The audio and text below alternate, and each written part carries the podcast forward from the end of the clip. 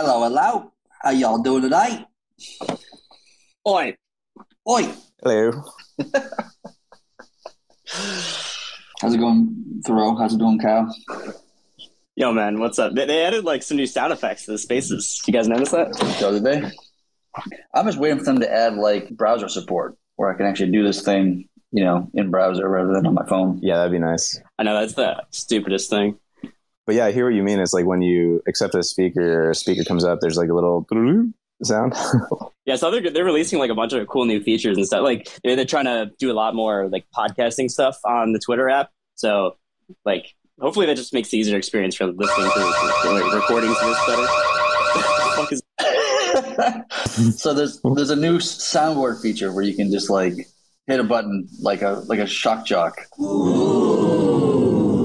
Wait, what? Where is this, mate? Where is Hit this? the hit the little like magic wand uh, icon on the bottom, and there's two tabs. One's the soundboard and one's the voice. Oh shoot. Maybe I need to update. I just see the voice transformer.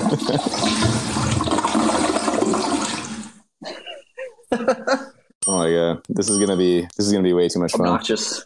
This is gonna be obnoxious as hell. I'll get we'll become a pro at using this, don't worry. what if we could put our own custom sounds? That would be epic. We could get like That'd be crazy. we could get a bunch of like Thorchain themed sounds made and just like play them all the time. this is ridiculous. What is going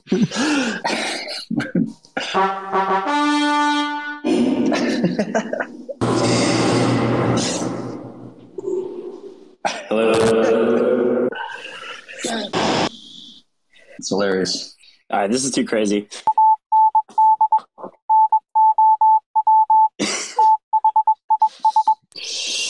All right, enough. Uh, Is that a Morse code Morse code revealing the next chain integration? You have to decode I think it. that's how it works.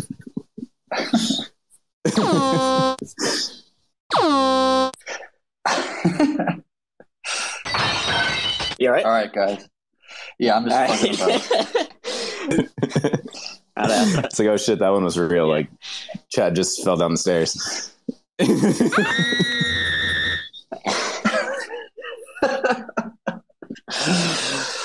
yeah, hilarious. All right, how y'all doing?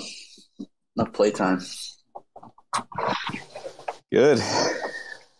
Yeah, excited to go through some some more updates. That uh that privacy discussion was a really great listen. Uh, I'll get that pinned up, so if anyone hasn't heard that, they can check that out after this. But um, I'm sure it'll inevitably get brought up again today. But that was a really in depth discussion on that issue that um, you know kind of covered everything. Yeah, yeah, yeah. No, I agree. It was a pretty in depth, and, and it's on YouTube. Um, we can play. I think it's already maybe we already uh, pinned it at the top here or not, but um, but yeah, that was a really good conversation. Two hour conversation with myself, mostly myself and Akila. Most of them, a bunch of other people then jumped in with questions and comments and things. But it was a, it was a good conversation to have. I think one of the big takeaways, at least from my perspective, was that I think largely the community is still for privacy tokens, uh, privacy chains in general. There's a debate about whether or not the timing of which, or what what is the list of things a network has to accomplish before it's, it feels comfortable to take on private chains. And I think different people have different opinions on what that is. I have my own sense of my opinion what that is, and others have other other opinions. Um, I think that's I think that's part of the, big takeaways, though. But also, like I think private chains aren't um, as threatening as we think. Um, one of the things I was learning uh, just like yesterday or two days ago was that the whole uh, sanction on Tornado Cash wasn't some sort of large sweeping effect of the government to, you know, take away privacy access or these kind of things, but rather uh, something that the Biden administration, the U.S. Treasury didn't even do it. It actually was a Biden administration just looking for a way to, to spank North Korea, and they just kind of grabbed this concept off the shelf and just threw it out, threw it out there without really even putting that much thought or consideration to it. Sounds like from what I was learning about the other day. So it's not even like that privacy is all that much in attack, at least in this current moment, based upon what I was learning the other day. So it's not. I don't think we need. I, I think we're we're probably overact overreacting as a community to the severity of the situation. Uh, and even if the government did come after Thorchain, they wouldn't wouldn't be able to turn it off. Uh, maybe temporarily turned off for like a week or two, but but the network would, would come back on uh, a little while later. Yeah, from from some discussions that I've had over the past week, uh, one one thing that I'm thinking about that's that's related to that is just the strength of the the Thorchain node. So part of that is like part of that conversation. Uh, you know, people are aware of like you know bare metal setups, and you know that's obviously one you know good thing about uh, you know Thor nodes is that you can you can do that although that's not currently widely utilized but the strength of the the nodes on thorchain and the geographies and the regions and just the diversity of people running nodes that's what makes thorchain strong and, and decentralized so it, it's not just you know running uh, running bare metal nodes. It's it's running them in diverse locations with diverse teams, uh, di- different stakeholders, just diversifying the uh, who's actually running the, the network, who's who's participating and who's taking a, a, proactive stance to protect their own nodes, who's making backups, who's uh, you know who, who's voting for the next change, who's paying attention, who's reviewing the uh, new updates when they come out before they run them on their nodes.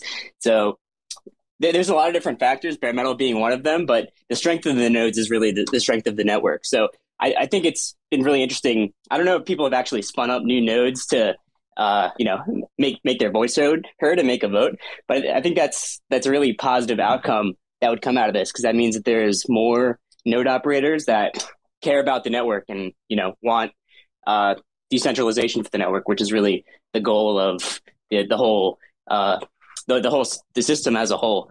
Like you know, that's how it works. We're only as strong as our nodes. So having strong strong node operators is, uh, really important. Yeah, I think there's going to be. I mean, I've actually started putting some effort into, and I'm sure other people, and a few other people are as well, of like going through the process of, of building bare metal uh, nodes just for academic purposes, um, and then documenting that process to some degree. Um, I still don't think you can really document a bare metal node entirely, just because um, it's the technical requirement is, is re- relatively much higher than what an AWS node would be, um, and you know, this, it's easy to screw it up and get things wrong and leave some open door on your on your box uh, that could get exploited and such. And so, uh, and if something goes wrong during the, the install process, like you, you have to be, you know, a Linux savvy person or, or sysadmin or DevOps person to like really understand what's happening, what the problem is, how to fix it, so forth and so on. So, like, I think we're going to have some more documents in the near future uh, around like supporting bare metal, but hopefully we can encourage nodes uh, to to kind of start moving some of their their nodes off of uh, their nodes off of AWS and DigitalOcean and such onto yep. various bare metal nodes, and hopefully do it in a way that's secure and not uh, you know uh, problematic. Yeah, I think it was Thorchain Bull also talking about just like going through the process of migrating a node, like say to uh, other countries, things like that. And I think if those things can be documented and kind of like laid out, that helps like hold hands with the node operators and like kind of show them the path to do these things. Whereas right now, like like something you've been tweeting a lot about, Chad, is just like how the nodes kind of are complacent right now to like really do these these steps towards decentralized towards more decentralization like i'm sure they care about it of course but like right now it's like well i have to jump through all these hoops for no immediate benefit really and so there's a lot of like hesitation but the more that these things are kind of like laid out i could and just that this is getting more attention now like i'm actually really curious to like revisit that vote potentially and things like that. Like I feel like node operators must be kind of like waking up to this more just with this whole debate going on in the last couple of weeks. So um, yeah, you know, getting all this content out, getting that, getting now that the conversation's open again, hopefully they'll like be more motivated to to start moving over. One thing I learned as part of the, I mean, I've been messing around bare, I haven't messed around bare metals uh, until just recently, and largely because I haven't rest, I haven't built for people. I used to build infrastructure uh, and data centers many years ago, like over a decade ago, for a job I used to have, and so I used to do that stuff all the time. But I'm, you know, my knowledge is antiquated at this point for the most part, to be honest with you. So I'm kind of reacquainting myself and, and kind of learning more. But one thing I kind of realized through the process that I didn't really quite realize myself before, maybe not a lot of node operators know this, is that the cost of operation on bare metal is far, far cheaper than it is running on AWS. Like an AWS node is like going to be around like three ish three thousand dollars a month or so. And if you're on your own bare metal, like if you do it monthly, it'd be like between three and five hundred dollars a month to run all the, the infrastructure you need. And if you just buy your infrastructure, just like literally just buy a, a server or two, throw it in your basement, like that's going to be maybe three thousand dollars for like a one month payment, and that's it. So it's actually far far cheaper to run bare metal than it is uh, um, on AWS, especially now in the context where we're in a bear market, everyone's price is relatively low to what it's been in the past, and so the monthly yield that a node operator is making, you know, right now is approximately around like maybe ten thousand dollars a month. They're spending three thousand dollars on infrastructure. That's taking out obviously a, you know a huge chunk, approximately a third of their of their their revenue, and they could cut that down to like you know by ten x, uh, like ten x their the cost of operation, and spend you know either three hundred bucks or just spend three thousand dollars like one time and be set for you know many months potentially. So hopefully node operators will learn this and and just just by way of you know financial incentive to start choose to move off of cloud providers onto physical hardware. Yep, and I hope we. Yeah, that's awesome. I didn't know it was so much cheaper. Like, like I, I think that's that's the biggest thing that could happen is new new people that are interested in in Thorchain, interested in decentralization, interested in privacy, or just just interested in this network in general uh, to get you know get get the rune and spin up a node and you know start con- and contribute to the decentralization of the network. The only way that we can really get there is by having a diverse group of people that's uh, actually responsible for the network and, and operating it and uh, you know using best practices to get us to where we need to be so like as you know as much as it as it is good for you know the current node operators to do that and they, and they should be you know striving to do that uh, you know, the best way to get there is just by growing the, the node operator ecosystem and, uh, you know, just getting more people behind this whole thing, basically. more regions, more more geographies, more uh, you know, just different areas of the world, different jurisdictions. Like that, that, that's the way that we decentralize where we need to be. Yeah, for sure. And I think we're getting there. And people to remember that, like, as a for like a multi-chain concept, we are more decentralized than anything else out there by a fuck ton, I would even say, because most other systems out there are just like a three to five individual people running individual nodes who they're all friends and maybe even running all that infrastructure in the same AWS like instance. and so we're actually at least publicly run nodes by anybody in the world across the, you know all geographies and I mean it's not even comparable. Yeah, that makes me think of um, a thought I've been having too on like the privacy debate and everything. And it's like, it's a good thing how paranoid this community is about this stuff, given like how kind of ahead we are in a lot of sense already.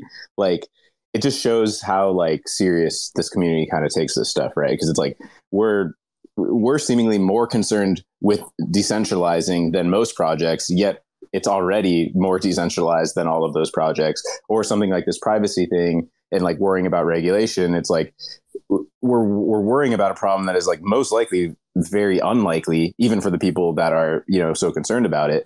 Um, but it's like the thing is just so damn valuable that even if it's a 2% chance or whatever it's like people are really concerned. And i think that just like shows how in tune with what's going on like th- this particular community really is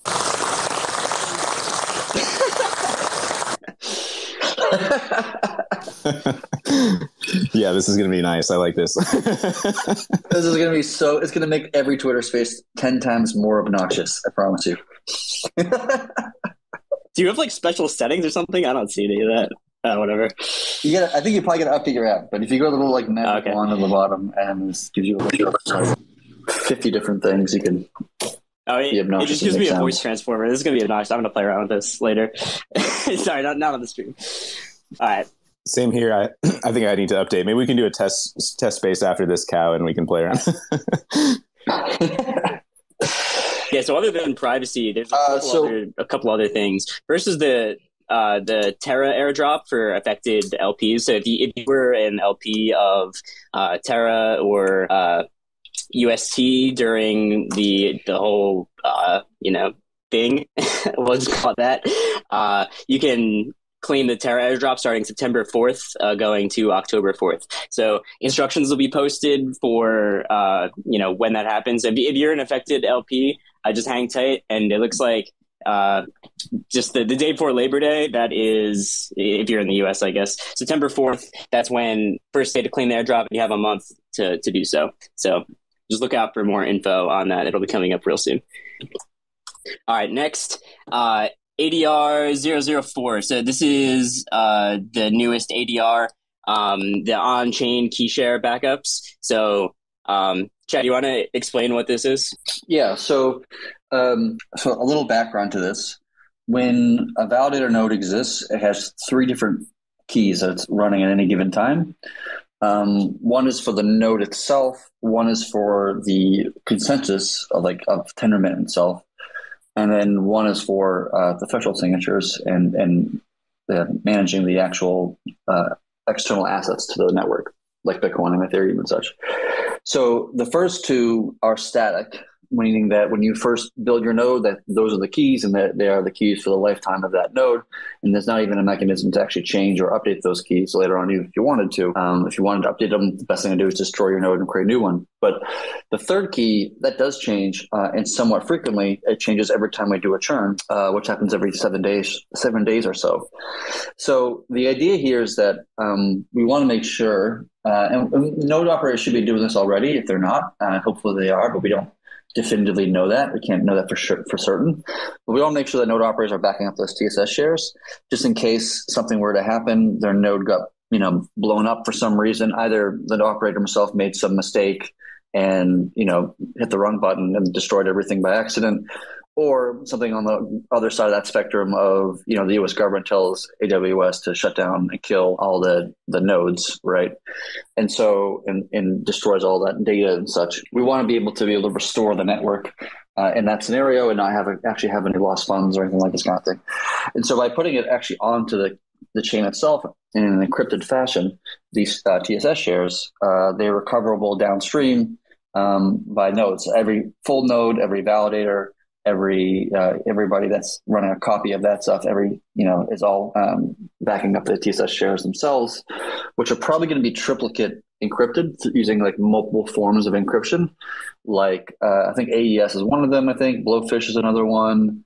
And i can't remember what the third one is but by encrypting them with a salt on each one of those things it ensures that even if the government or some government was able to crack one of these encryption methodologies which any one of these would be one of the biggest news of the century in some sense. Like these things are widely considered to be like pretty ironclad. But just to be overly overly cautious, we equipped them with three different encryption methodologies um, with three different passwords.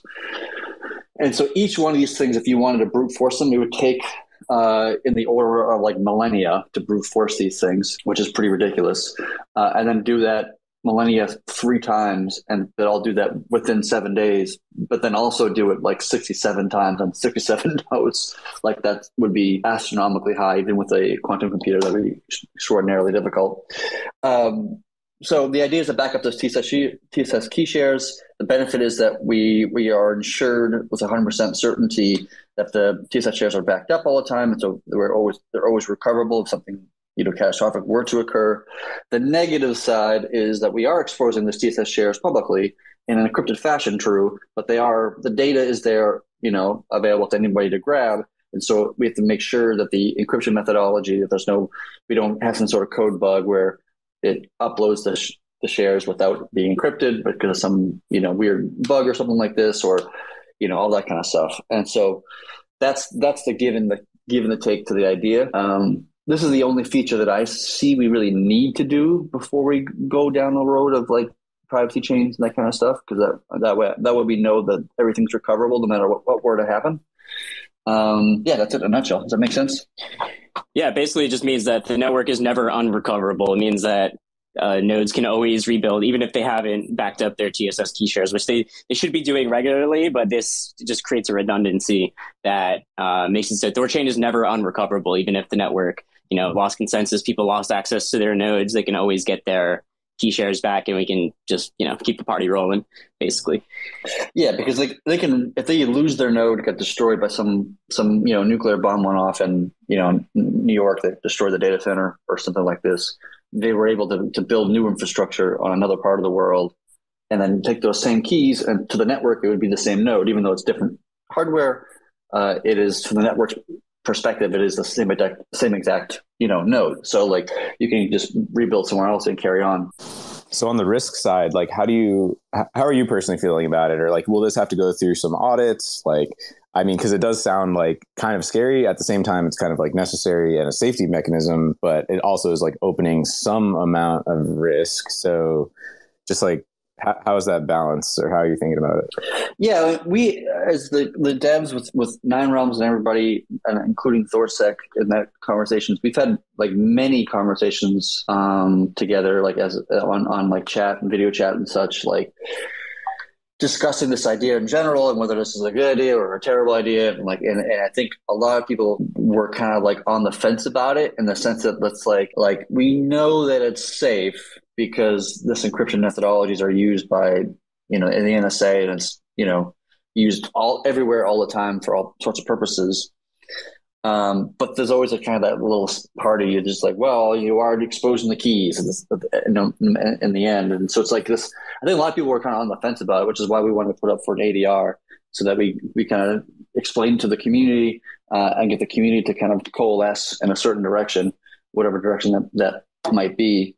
I think, um, as time goes on, I, I personally feel better about it. I mean, in the end, like everything we do within a blockchain is cryptography, right? Like every time you sign a transaction. So if that cryptography that you know uh, what's called elliptical crypt- uh, cryptography, like if that were to be exploited or found some sort of bug to it, then like Bitcoin would die, right? And Ethereum would probably die as well, you know, in a heartbeat.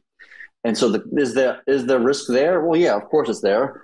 Does anybody sit around worrying about elliptical curve being cracked? Some people do, I'm sure, but you know, 99.9% of people don't because they, they feel quite good and confident about it. It's been around for since the 1990s when the original papers were written about it, and it's been used many times, and you know it's been hardened over decades, literal decades.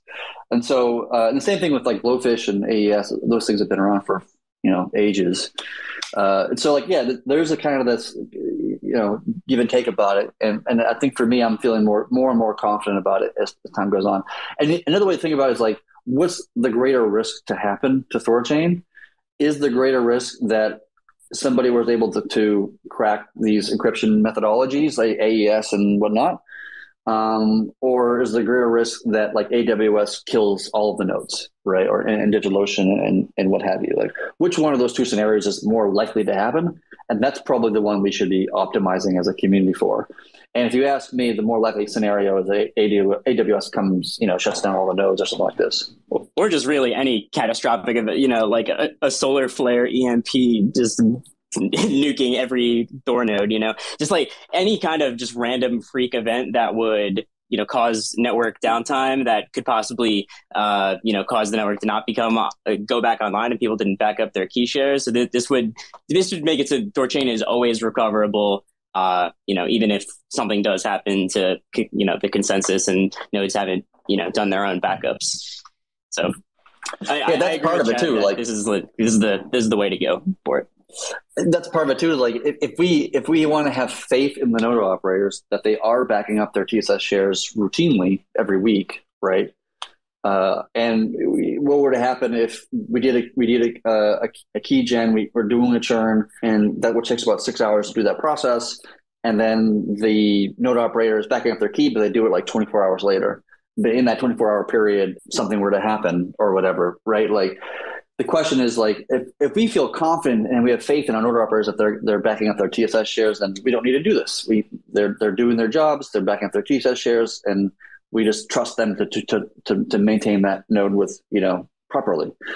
Um, or we just say let's be better to be safe than sorry. Let's not make assumptions about how the network is being operated and run. Let's just optimize for for certainty. Yep. So that's ADR 004. Uh, Pluto just put in uh, a motion to bypass the, the vote. So if so, that means that nodes can uh, you know show if they disagree with this, and then we could it could be put to a full node vote because all the developers uh, currently agree on this on the stance to adopt ADR 004 to back up the the TSS key shares on chain. So uh, that means if you're if you're a node operator and you disagree with uh, this ADR and you don't want the key shares to be backed up on chain, uh, you can vote. You can vote uh, using you know Node Mimir and you know uh, make make your voice heard, and then uh, it could be put up to a, a like a full uh, regular consensus vote if if it comes to that. But all the developers are in agreement. So that's why uh, there was a motion to to bypass uh, like a, a, full vote for ADR 004. So I think I think there's a week uh, to make your make your voice heard on that. Yeah, seven days. At, at which point the ADR passes by default. So uh, if you're a node operator and you don't agree with ADR 004, like now's the time to say something. Yep. One, I, I think I actually just thought of just now is like, what if we made it so it's configurable, so you can opt out if you choose as a node operator. So that if you were the node operator, say, I'm I'm gonna be I'm gonna be good about this, and I'm gonna I'm gonna back up my shares, and I don't need to, to do it on chain. I'm gonna do it through my own mechanism or, or procedures. And then giving individual nodes the ability to like opt out. Yeah, what if there was like off. a minimum, like like I don't know what makes sense. Maybe maybe two thirds wouldn't be enough, but if it was like X number of nodes have to opt into this or something? Yeah, uh, yeah. I mean, it, it's a good question. I don't know. And to be honest, there's no clear cut answer to it. Hey, Impossible Hunter, do you have something to say about ADR four? Yeah, just a question. Um, is it necessary for all of the node operators to update every week? Like, what happens if you had it where a third of the node operators added their new key to the chain every every week instead? That way, in case something goes wrong and the real key is revealed, only one third are compromised. Yeah. Um, so you, need at least two thirds of the keys backed up to be restorable. And whether that's backed up on chain or backed up through an individual node's automated procedure or, or whatever they, however they back it up to, whatever they put it to. And hopefully they're doing that in a secure way. Um, that's all it's required is just two thirds of the node operator's keys to be backed up and to be restorable to, for the network to continue on. And that's two thirds on a per Asgard basis, to be clear. Um, one, th- if you were to back up one third, um, you know, then that doesn't really help you much. And the, but it does make it more likely to make it brute, brute forceable. So it's kind of like if you had, you know, a 12 word seed phrase, right, for your wallet, and you knew you know six of them but you lost the other six because you know something happened whatever then the how easy it is to brute force the other six words in your thing becomes easier to accomplish and i think that's also true for tss shares but i'm not 100% sure our cryptographer would be much better at this than than I am. I'm not a cryptographer myself, but I think that you know the more shares that you have, the more easy it is to, to brute force the other ones. But I'm not 100 percent sure about that. Yeah, I guess I was just trying to think of if there was a way to like have one third uh, upload the first week, then the second week a different third upload. But I I get what you're saying. Um, I guess the idea was just there's to, a different vault, so mm-hmm. you, you need yeah, you need the TSS key shares for that vault. Gotcha. Okay. Yeah, that makes sense then. Okay. Okay. Sounds good. Thanks, guys. Sweet. Thanks, man. All right. Anything else? Anything else you got, you want to say on that, Chad? It's an interesting idea about you know being able to opt out of uh, backing up the key shares on chain. Yeah, I'll bring it up with the with the dev teams and see if they think they think it's a good idea or a bad idea. Maybe it's not a very good idea. It's something I just just came to mind just now, but um, maybe that's not a good idea. We shouldn't be doing it. But I'll I'll talk with them get their their viewpoint on it. Sweet. So next up, AVAX integration. So uh, last word is that AVAX integration is almost ready to go.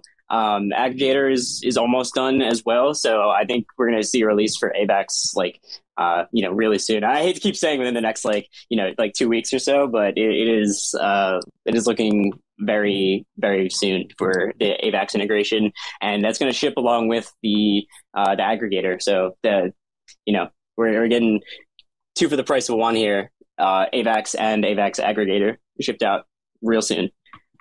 So th- thanks, yeah. Adonis, for all the work there. Yeah, I think last I last I heard, we'll, we'll probably have AVAX done before the next Spaces. Twitter Spaces on Friday. So within a week, um, hopefully that's true, and, and, I'm not made a liar, but I'm I'm fairly sure it's it's going to be within the next week. So big advancement there. Awesome. Sweet. And uh, you know, other big news this week: ThorSwap aggregator went live on uh, on Tuesday, I believe. We got I got some stats here from uh, from Orion. Uh, Pluto's coming up. What's up, man? He's still listening. I'm not sure he's a speaker yet. Yeah, he's he's connecting. Seems to be stuck. all right.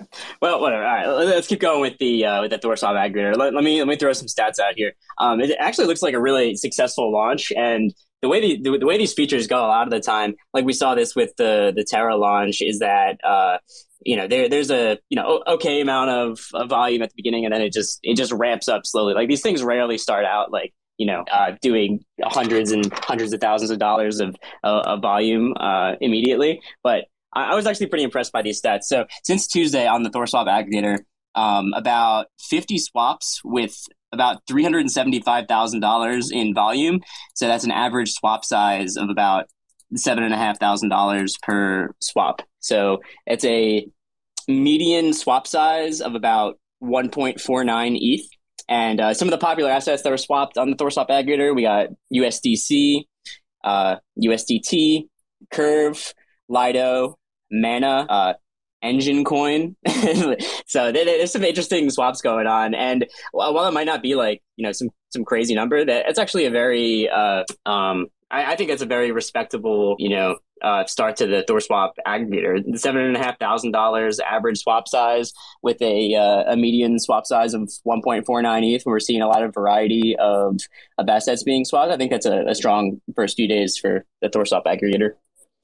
Yeah, those stats look looking pretty uh, pretty bullish uh, in many respects, especially it's like so early too. Like I'm excited to see it. Yeah, definitely awesome to see. Um, also agree. Yeah, I think it'll just take some time. You know, like people have to get the word out. Uh, you know, it, this stuff takes some time to just like spread. So tell all your friends what's possible now.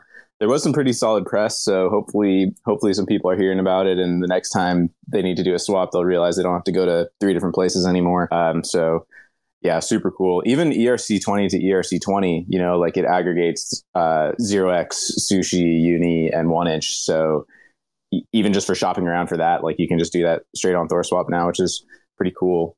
Um, and you know, just always getting the best price for for the ma- the max the most output. So yeah, I think it's I agree with you. I think it's pretty pretty exciting first numbers, and I think it'll just be like a a slow gradual increase as more and more people like realize oh i don't have to go everywhere anymore yeah that, that's gonna be awesome like this to, to know that ThorSwap is doing this in a way where it's always giving you best execution best price even if even if thorchain is not the place to do it right it still finds the best, which is the, the right way to do it, right? Let, let Thorchain com- compete competitively, you know, based on that. Yeah, I think those swaps, like how you just mentioned, like USDC and USDT, I think those are kind of really interesting to think about just because, like, there are those pools on Thorchain, but now it can be like, oh, well, in this case, it makes more sense to swap to ETH and then use the sushi pool, for example. Um, so that's kind of cool to see it like finding more efficient routes.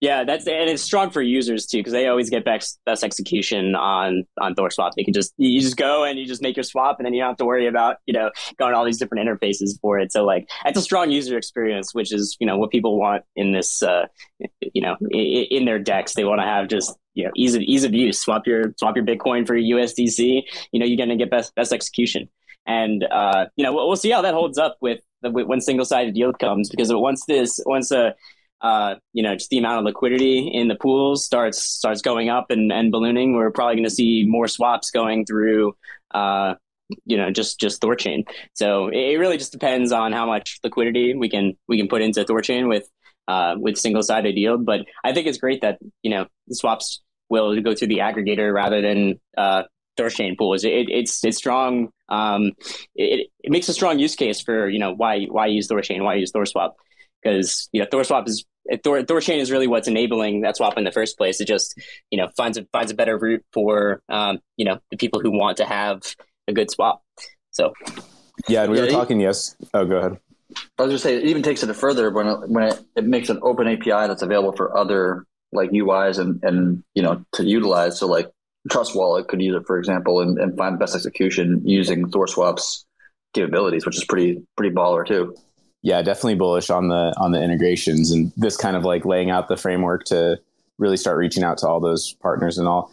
And um, was also going to say we talked about this yesterday, but like just how Thorchain's general view towards like quote unquote competitors or like other multi-chain things that are you know I mean there's not much competition right now, but maybe more so in the future. But then these interfaces can you know just always kind of aggregate all of that and use Thorchain when it makes the most sense, use other things when it makes the most sense. And that's really good for the entire space because it just makes everything more resilient.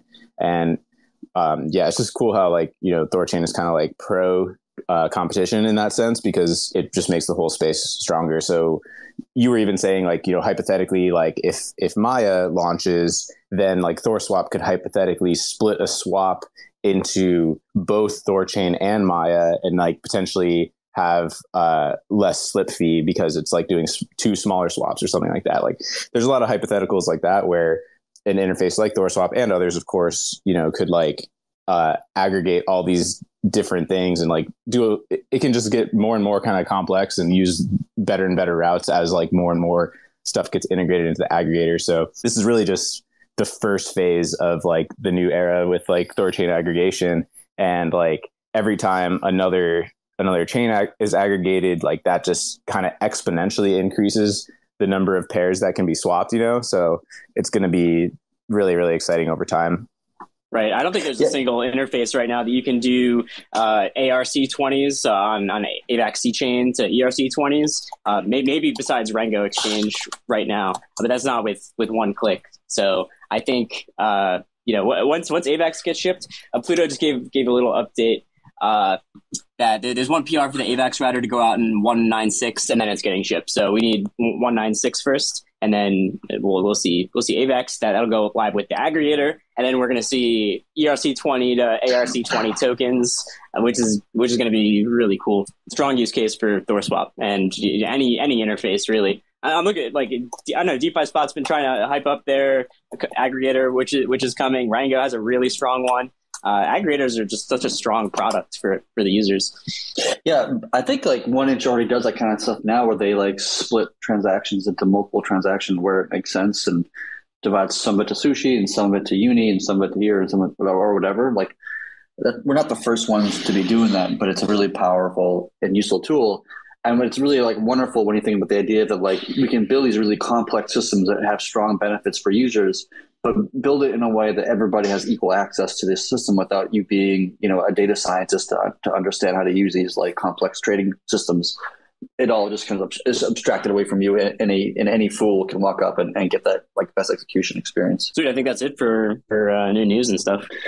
Uh, yeah. The other thing is that um, so with the latest version that was just launched, ninety five, um, protocol liquidity is from a coding perspective is done other than now it's on StageNet going through a testing phase, and maybe we'll find some bugs or some things to, to kind of iron out with it, but the code itself is largely done. Um, single sided yield will hopefully be merged as part of version 96. I'm hoping the last PR will get merged. Um, it seems like it's got good good support from the from the from the devs and from Thorsec team. Uh, so far, it's pretty small PR too, not, not much really to it for the last one. Uh, so hopefully that'll be done as part of 96. And that's two out of the three like large features that, that I've been working on at least. Um, and then the last one is the order book thing, which I think is just one more PR for that. So we're like, we're getting so close to getting all these major features just like on committed and like on the master branch, so to speak, and starting to be tested and validated on StageNet. And then whenever we feel good or comfortable with it, uh, both us as the dev community as well as the node operators feel good about it, they can start to enable it mainnet and slowly ramp up the um, kind of like raising the caps kind of thing we did before, kind of ramping up these features and, and kind of walking up slowly to make sure they are they are good good and safe and reliable. Oh, so excited for single sided yield and all these other features, protocol and liquidity. Oh my God. There's always so much going on in this ecosystem. That's why it's just so exciting to be here because there's just so much innovation out. Just that's that's always happening. Shut the fuck up. yeah, man, I'm super excited too. Like these things are like like massive changes in, in the protocol in, in, a good way, and it really shapes up what what this network is capable of doing.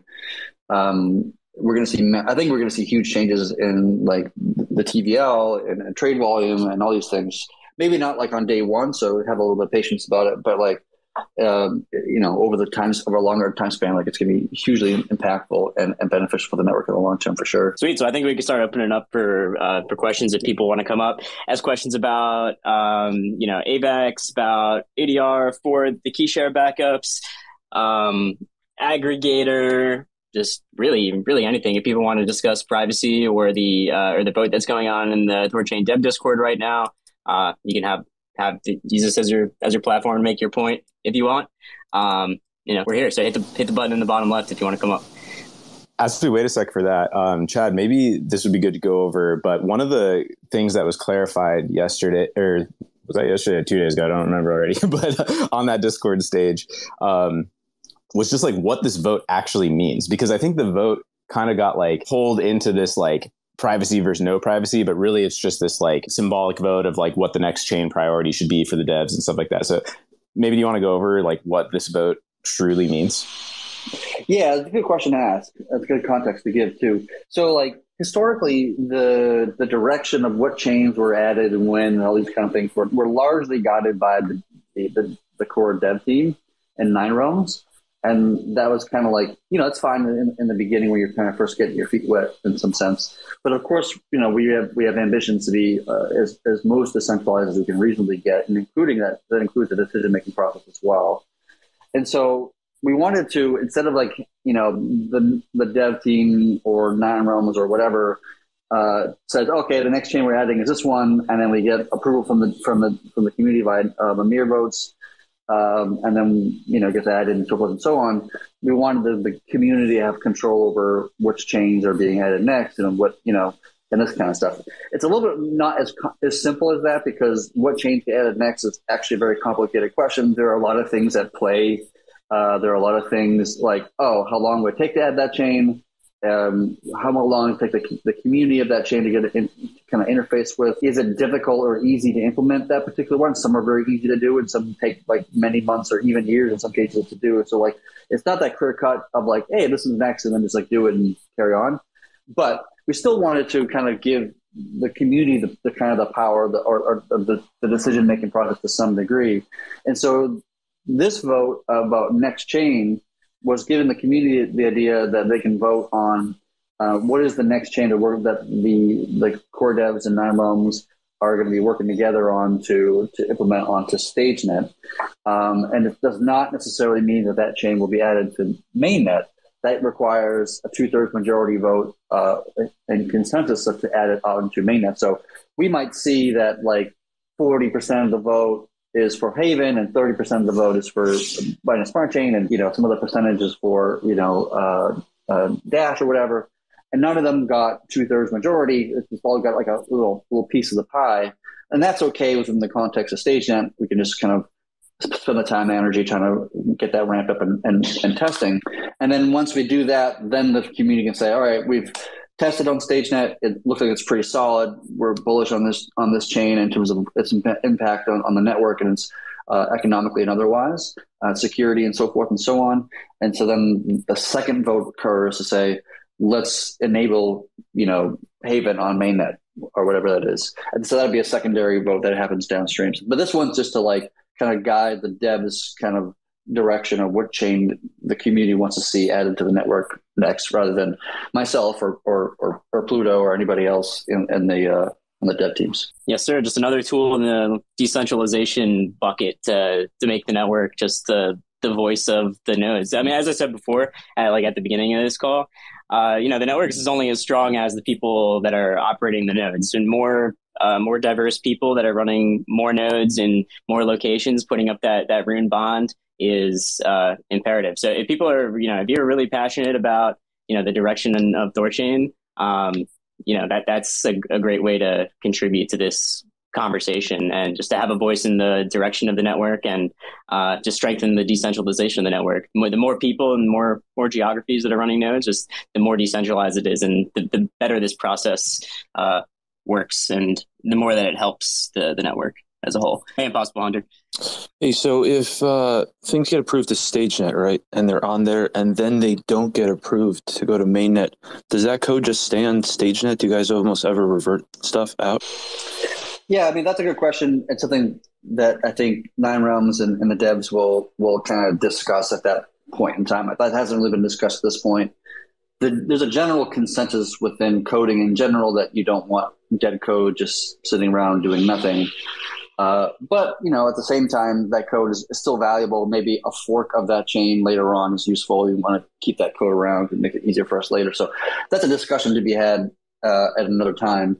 Um, yeah, Gotcha. Okay. I think that brings up another point to clarify though is so like let's say let's say Haven wins this vote and it's like you know it's only like 30% of the nodes that that voted for it right uh, but that's like the winner um, to actually get pushed to mainnet that requires like in that case that would be the the super majority or that is that all of them adopting it or is it two thirds in that case that would be two thirds. I mean, to be fair, like this whole next chain idea, like that was uh, originally my concept, and and how I originally intended the design was that this also required two thirds because everything requires two thirds within the core chain, and and it doesn't make a whole lot of sense to to spend the dev time, which takes months of effort, to implement Haven, right?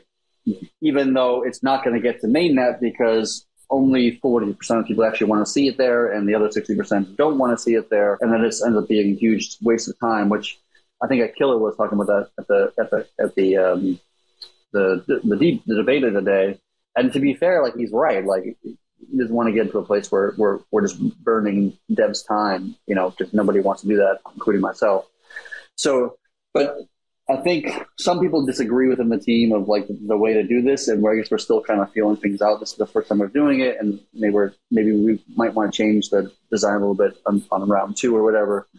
Uh, like this time, we didn't even have like no chain as, as, a as a choice. We should that should give people the ability. To, I don't want any chain to be added. Like that's a that's a legitimate perspective to have. We should give people the ability to vote in that direction if they choose. So um, but I would rather to see us be a, just a two thirds consensus, even the StageNet. That would be much more. Uh, that would create a Schelling point within the community of like, what are we going to do? You know.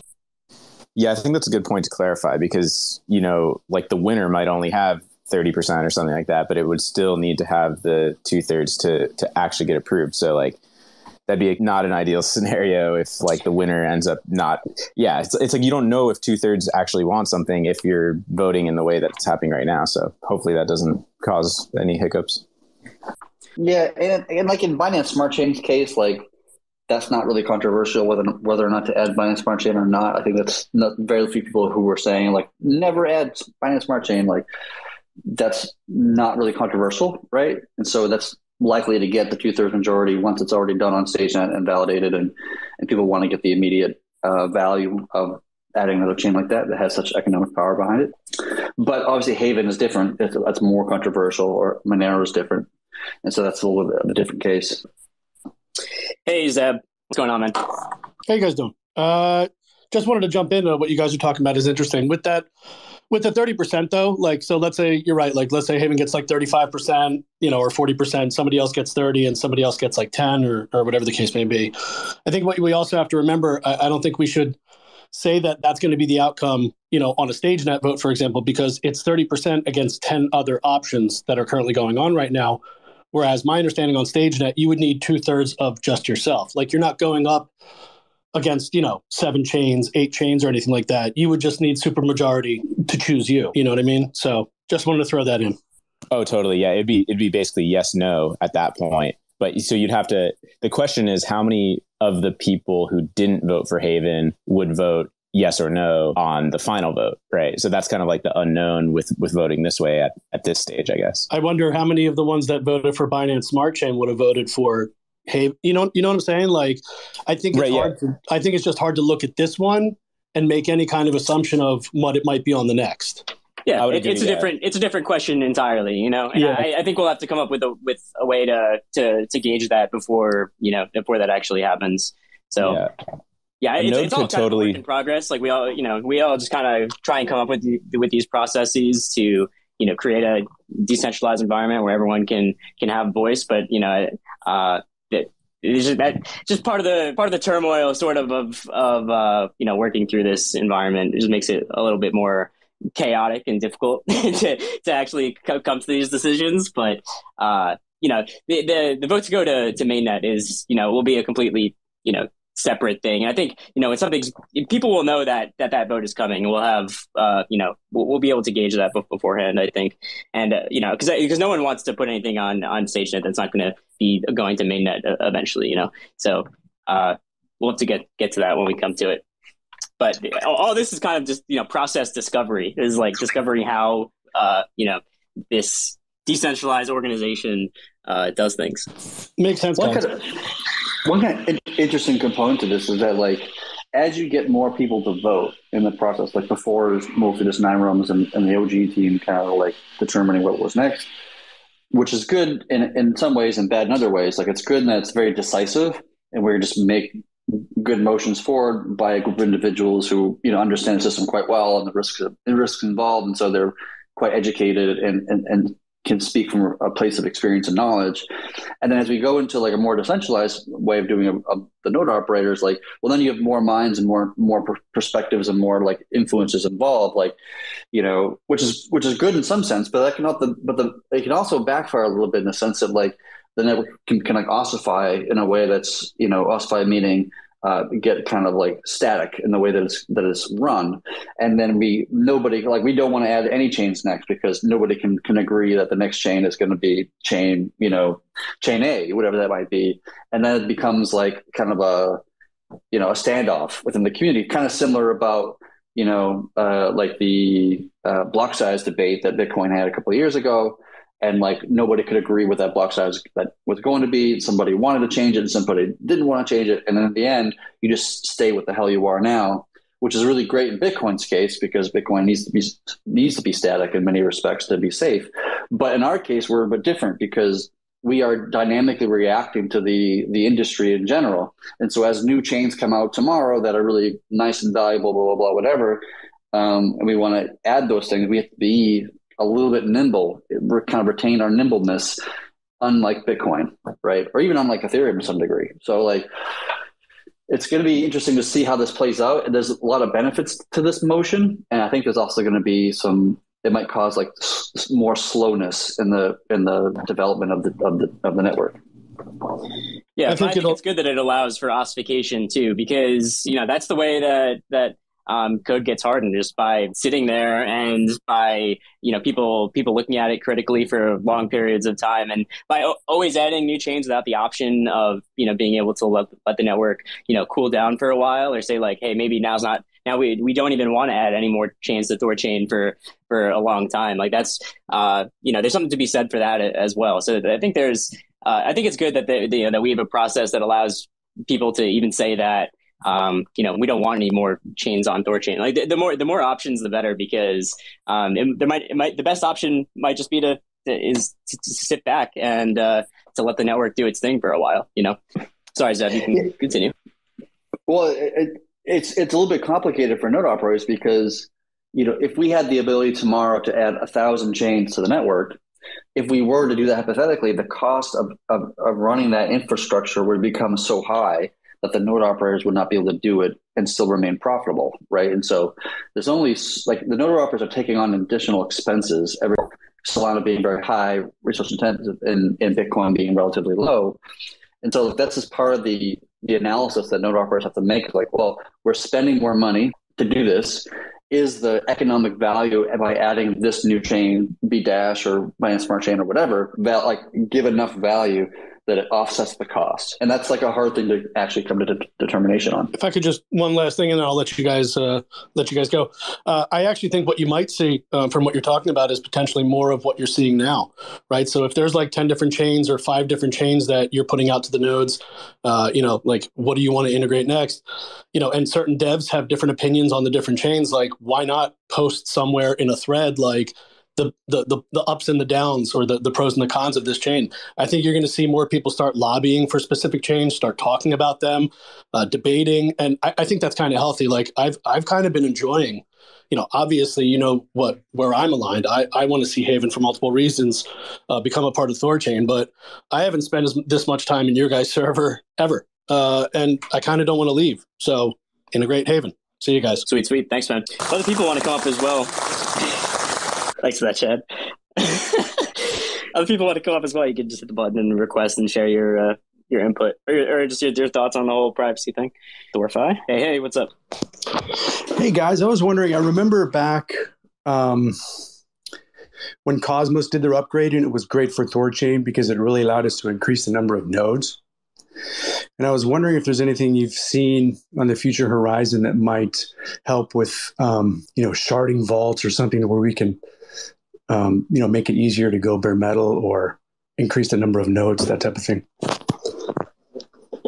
Well, it's a couple of different questions there. Um, in terms of increasing the nodes, um, the problem with increasing the nodes, I think the limiting factor, I think, is not so much, um, at least in this current moment, not it's not so much uh, Cosmos itself.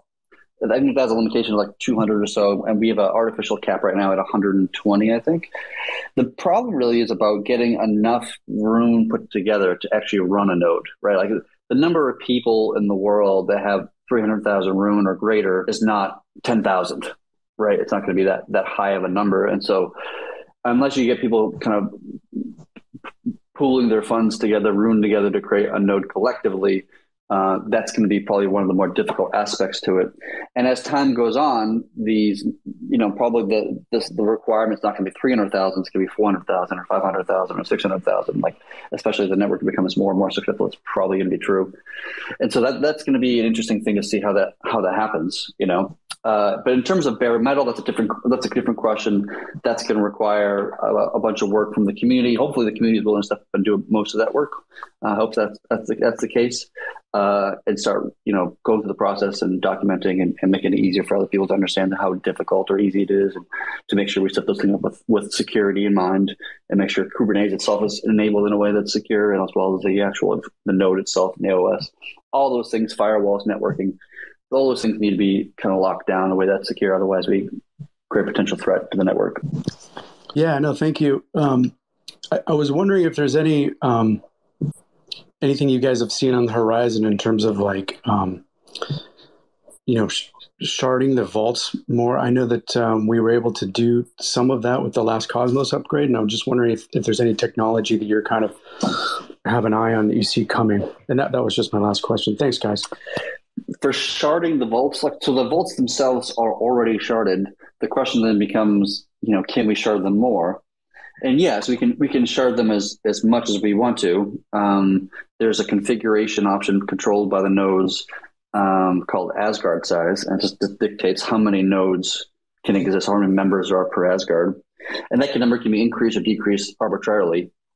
Um, what makes you to push one direction or the other depends upon um, you know a security viewpoint the larger the higher number of members the more secure it is because it makes it more difficult the more nodes to crack into to to steal funds.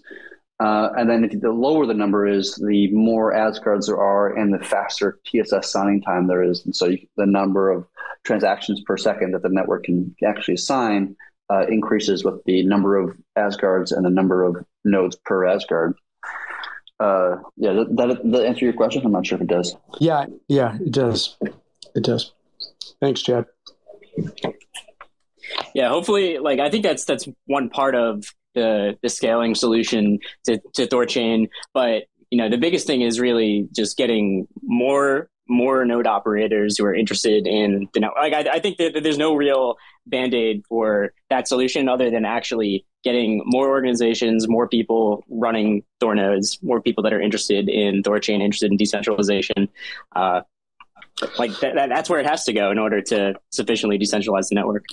And there's no way to maybe use the new multi-sig we have to allow people to to bond to nodes, um, you know, in a trustless manner with a lower amount or something. I'm just trying to think out of the box.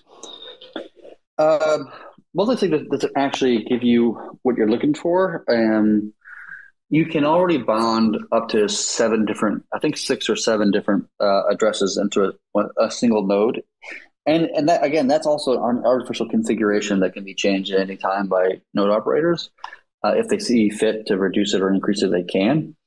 Um, the to, to get to, to a situation where you're using less bond, like to, to like under three hundred thousand, say you want to do it with like ten thousand rune, whatever the cost of the operation of the infrastructure itself would probably exceed the value that you would exceed that you would get in rewards because you you bonded up so little, like ten thousand relatively low, low relative to what we see validators today.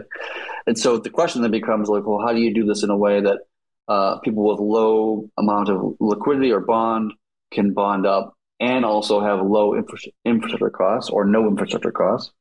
And that's been a question on my mind for a long period of time. I've actually been thinking about this a lot lately as well. Um, and to be honest, I haven't thought of a way that that accomplishes that task without um, compromising on, on, security. And that's one thing I'm trying to not do is compromise on security.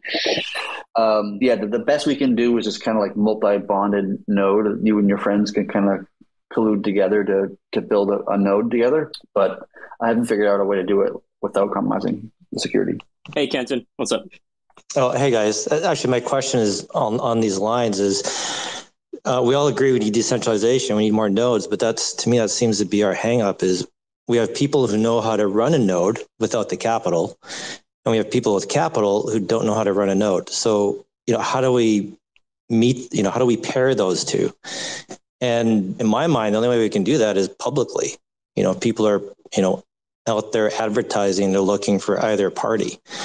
And, you know, I get the idea of being anonymous and, you know, protecting ourselves, blah, blah, blah. But I don't see how we scale without nodes becoming public. Um, I don't know if you guys have any comments on that or, or thoughts. Yeah, I mean, bonding to like adding to a bond uh, of a node, uh, like if you're doing the the pooled bond for for a node, uh, which is available right now for six or seven people, like Chad just said, uh, that's a that's a trusted relationship you need to have with that node operator. You need to uh, you need to be able to trust that node operator to operate their, their node correctly. And uh, I mean, there, there's ways to make it more trustless, but at the end of the day, that's a trusted relationship. So you, you shouldn't, uh, no one, no one should do that, uh, you know, completely anonymously with, uh, with with a node operator. You should you should have a, a trusted relationship if uh, you, are providing someone Rune to, to to bond to their node.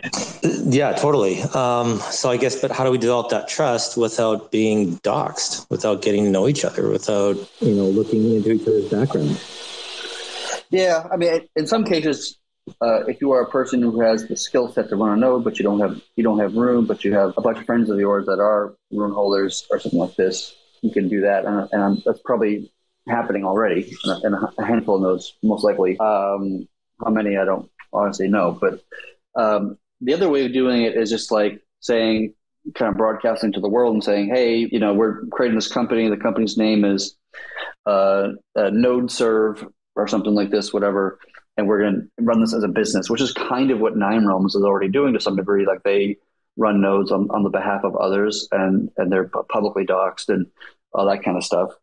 Um, there's some, there actually is some benefit for doxing in this scenario, just because uh, if I know that this guy named Jacob is running nodes for people, I can actually look on chain to figure out how many nodes Jacob is running, and I can determine, you know, what levels of threat Jacob potentially has to the network of like of seizing the network or being able to halt the network or or whatnot. But the problem with that is like, okay, I know I know Jacob's got running these three nodes or whatever hell it is, but then when Jacob also has a side business where he is anonymous and working with people anonymously, then he then you don't know how much he and how many nodes a single individual has access to. You know what I mean? So it, it's a tricky thing, and doing what you're suggesting does help the network scale because it allows more room to be deployed into the to the bond uh, of the network. Um, my hope is that like it won't matter so much in the long term, and there's been moments where it's going to matter and everybody's going to freak out about it, and that actually happened like six months ago, or the hell the number was. But my hope is that uh, as the Rune price just kind of scales and just kind of goes up, and just through the process of being becoming a successful network, that the value of the bond also inherently scales, you know, to larger and larger degrees, where we can get, you know, one or ten or a hundred billion dollars in the pools just because the Rune price is at some you know really high quantity or, or high value. I, um, I was wondering, is it maybe in the Discord group chat there? Can you have a channel that maybe has people that are, you know, they can they know how to run a node. They are running. Oh, can you hear me? Hello. Yeah, I can hear you. There we go. I hear you. Okay, sorry. Um, I was just wondering if what about having in the Discord uh, group there a channel for uh, people who want to run a node but don't have capital. People who do have capital looking for someone to run a node. You know, kind of like a you know matchmaking uh, channel where they people can start networking and, and connecting with each other. Um, Yeah, like like Kyle was saying, if you, if you do that, then it has to be a doxed relationship, and uh, I, we, with like I'm nervous about uh, not so much about necessarily you, Kenton, but like just the, the community in general saying, "Hey, this is a guy on Discord. His alias is and my node, my you know stuff to his node, and that becomes you know a security issue to deal with." I'm wondering about this, just iterating on this idea. If it's it's probably okay to be doxxed if it's just small amounts. So what if there was a way to have a vault that anyone can bond can can stake to, and that um, node operators can then um, you know attach to to use for there. So if a node operator bonds, you know, to a, third or whatever the, the amount is so that they're not at risk of taking the capital, they can then access this, you know, DAO vault that people have staked rune to. Just just an idea. Yeah, I don't know how to do that without um, requiring trust as part of that process. Like that's the ideal, the the kind of the the golden egg, the the the the utopian kind of result to this problem, at least in my eyes, is that we have a mechanism people can provide rune to secure the network while not providing any network, and the amount of rune you can sec- you can secure is, is arbitrarily small or arbitrarily large. That's the theoretical best case scenario, but I don't know how to do that in a way that actually makes sense. Unfortunately. It's it's something that Yeah, we're all thinking about a lot, just how to scale the security of this network because it, it's just such an important topic and probably one of the, the limiters of of growth is how quickly uh, you know Bond can actually scale with the network. So I think that you know we're all looking for solutions for that. You know, uh, Nine Realms has some ideas, the core team has some ideas, and we're we're constantly thinking about that. So it's it's a work in progress. It does seem that's probably the most difficult problem to solve, at least in my eyes. Like getting TVL, I think we will probably do that pretty effectively with single sided yield and, and other things. Uh, getting trade volume, I think we'll do that pretty effectively with uh, integrations with more chains and more dexes and more UIs and wallets and so forth and so on.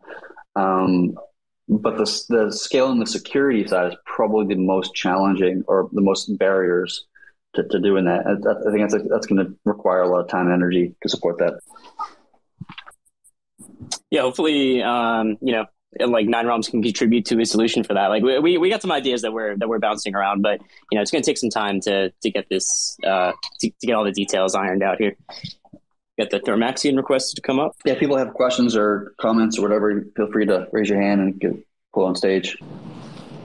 Hey, hey, Hey, I was just uh, wondering if, uh, if it's possible, theoretical, if anybody's thought of, I'm sure somebody's thought of this, if there's some way to dumb down the, you know, the node running process to create like a node in a box or a piece of software you can download that's sort of an idiot proof node. I mean, obviously there would still be some complexity to it, but it seems like it's likely that you know a real node pro could write some software that sort of is you know node running for dummies or is that just not possible Well, so the challenge with this is that, like, um, say, um, say you have a bunch of people running running nodes, and only some of them are running the, the full daemons, like full Bitcoin and full Ethereum and a full, and some of them aren't, and they're just kind of, um, you know, believing the chain, the Thor, the node chain itself. And so, like in that hypothetical scenario, like it is theoretically possible for an attacker you know, to insert fictitious transactions that never happened on Bitcoin that is swapping to Ethereum. And then that becomes obviously problematic for like funds would be lost in that hypothetical scenario. So that's that's why everybody who validates the chain has to validate the chains of all the other chains. Mm-hmm. And you, you could have a subset do it, like maybe, you know, one third of the nodes do Bitcoin and one third of the nodes do Ethereum and one third of the nodes do Dash or whatever. But then you, then you're just relying on those one thirds to be honest, which you wouldn't even know. You couldn't even slash them if they were if they were to collude in some way to do it themselves. You wouldn't even be able to slash those people because you wouldn't know anything different other than what they've told you, right? And so like it becomes a very very difficult thing. We've talked about the idea of like having um, what we call the light node you know, uh, basically uh, be kind of like a cold storage. Like it holds a, some asset, but it only holds a single asset and therefore only needs to hold uh, you know, process the chain of a single chain, like like Bitcoin, for example. Mhm. But even with that, it, it- there comes some kind of complexities in the code to be worried about. I mean, still, it's it might be possible to do it that way to help secure assets without having as much infrastructure requirements for one of these light node type systems. Validate full validators still need to validate everything on the chain, but um, that's like the, the two things you have to be worried about if you're like a light node or a passive node. One of these concepts is one is there fake transactions being broadcasted onto Thor node that never transpired on Bitcoin or Binance or whatever. And two is Thor node itself been manipulated or, or, or like manip- uh, in some way. So like you don't want to get a situation where you trust somebody else's Thor node to have the data correct because they could be malicious. And if that's the case, then you're trusting somebody else's information, which is obviously inherently problematic, right? Like somebody could simple attack the network and, you know, insert some malicious code that mints a billion rune tokens into their wallet, and then they start swapping into Bitcoin and Ethereum and, and these things and start just siphoning money out of the system. So, like, whenever you deal with validators or anybody that's securing assets, or securing Bitcoin, Ethereum, whatever, you always have to make sure you one you have a, a valid uh, running of, of the Thornode client itself, Thornode box itself, and two you have to make sure that all the transactions that are being you know observed onto the chain from other chains is, is do exist and they're not uh, made up or, or manipulated. So is there no way to like, okay, every node needs to be a full node? Can can somebody write some software that, you know, you know, does leads you through all of the things it takes to run a node and a sort of, you know, whatever it is, node in a box or auto node I or mean, whatever. and you just go to the GitHub it- and you download the latest auto node and you install it. It already is auto node though. Like right now, if you Yeah. actually want to run a node, it is auto node. Like there's just two, basically there's like two commands you run and the whole thing just runs. Right? It's it's the way that it's set up now is is done. Ex- it could probably could be made even simpler, but it's already excruciatingly simple. That's especially simple when- as Right. Yeah, it's as simple as you can reasonably get. I mean, you could probably make it into like you know a single command or two commands, but like the way that it is now, is it's excruciatingly simple. you know? Mhm. The problem that comes into play is when when something blows up, something fails. Well, if you don't know how to run the infrastructure, then you're just you know you, you don't know what the hell you're doing. It's like it's almost like you know, if you're driving a car and you know the, the uh, the uh, one of the injector fuel lines explodes. Well, you don't, if you don't know how to fix it, then you're you're kind of shit out of luck, right? And so we kind of Right. expect our our node operators to have the, the knowledge and skill set to be able to, uh, to fix an injection line theoretically, you know, if it Right. to break. Yeah. Because I'm not I'm not there to fix it for you, right? Neither is anybody neither is anybody else on the team. I mean, we're, I guess we're there to support you if you really need, but like we're not running into your house and helping you fix your shit. yeah, that's what I was sort of wondering. It's like, well, if we've got just a lack of skill and knowledge here, uh, you know, could we develop a department or could somebody start a side project or something that, you know, gives everyone that support they would need to run a node and training and make it as easy as possible? And Yeah, we have to worry about doxing in that scenario. We don't want Right. all the node operators commu- like signing up for an email address, right, or something like this, Right. do- doxing their, you know, thing. So we have to be careful about that aspect to it. Um, but the problem, the problem is, is that like, is that I, I'd rather have node operators. I'd rather have, honestly, I'd rather have Coinbase running a node than some random, you know, person in Europe, right? Even if that person is an intelligent, you know, uh, Mhm. DevOpsy person, just because you know um, Coinbase is very, you know, they're very advanced people over there. They have entire data centers and, and staffs of people and proper like security measures put into place. Like idealist, if I had to wave my wand and just like get what I wanted, it was the whole network would be run by uh, like Coinbases and, and institutions, and very few of the nodes would be run by like random individuals. I mean, that's good in some ways, but it's also bad. Like it can be shut down more easily in that scenario. But you know, there's pros and cons. gotcha. All right. That's, that's all I got. Thanks. Sweet, thanks, man. Uh, Pluto, did you did you have something to say about the, the security thing we're talking about? Yeah, I think yeah, definitely an interesting um, conversation. I I agree with like all the possibilities that Chad put forth. Um, you know like I, I and i do think that like the most important thing is is is trying to match people that have like the means or the capital with the people that have the skills i think that's that's kind of what we need to focus on um, but with regards to like education and support nine realms basically provides you know as, as close to uh, 24/7 on-call support to validators as we can. Um, so anytime you know any validator has an issue, you know usually it's a pretty common thing like their their PVC isn't mounting or whatever. Um, you know we'll jump in and help them out with those kind of things. So I think from a support standpoint, like the network is pretty well covered. I also think from like an education and a tooling standpoint as well, like it's it's really well done. Like you know even even before I joined Nine Realms, I was running, you know, a validator on the side, and I, you know, just just as an outsider looking in, like, was incredibly impressed with how well the the node launcher and the cluster launcher repositories were set up, and how good the documentation was. So, so I actually don't think I think that like for anybody who has um, you know, even like a basic DevOps or you know infrastructure engineering background, um, running a node is is beyond simple enough as it is. Um, and then with respect to like the you know, should we build or should we create? Should we change the way the protocol works to make it simpler?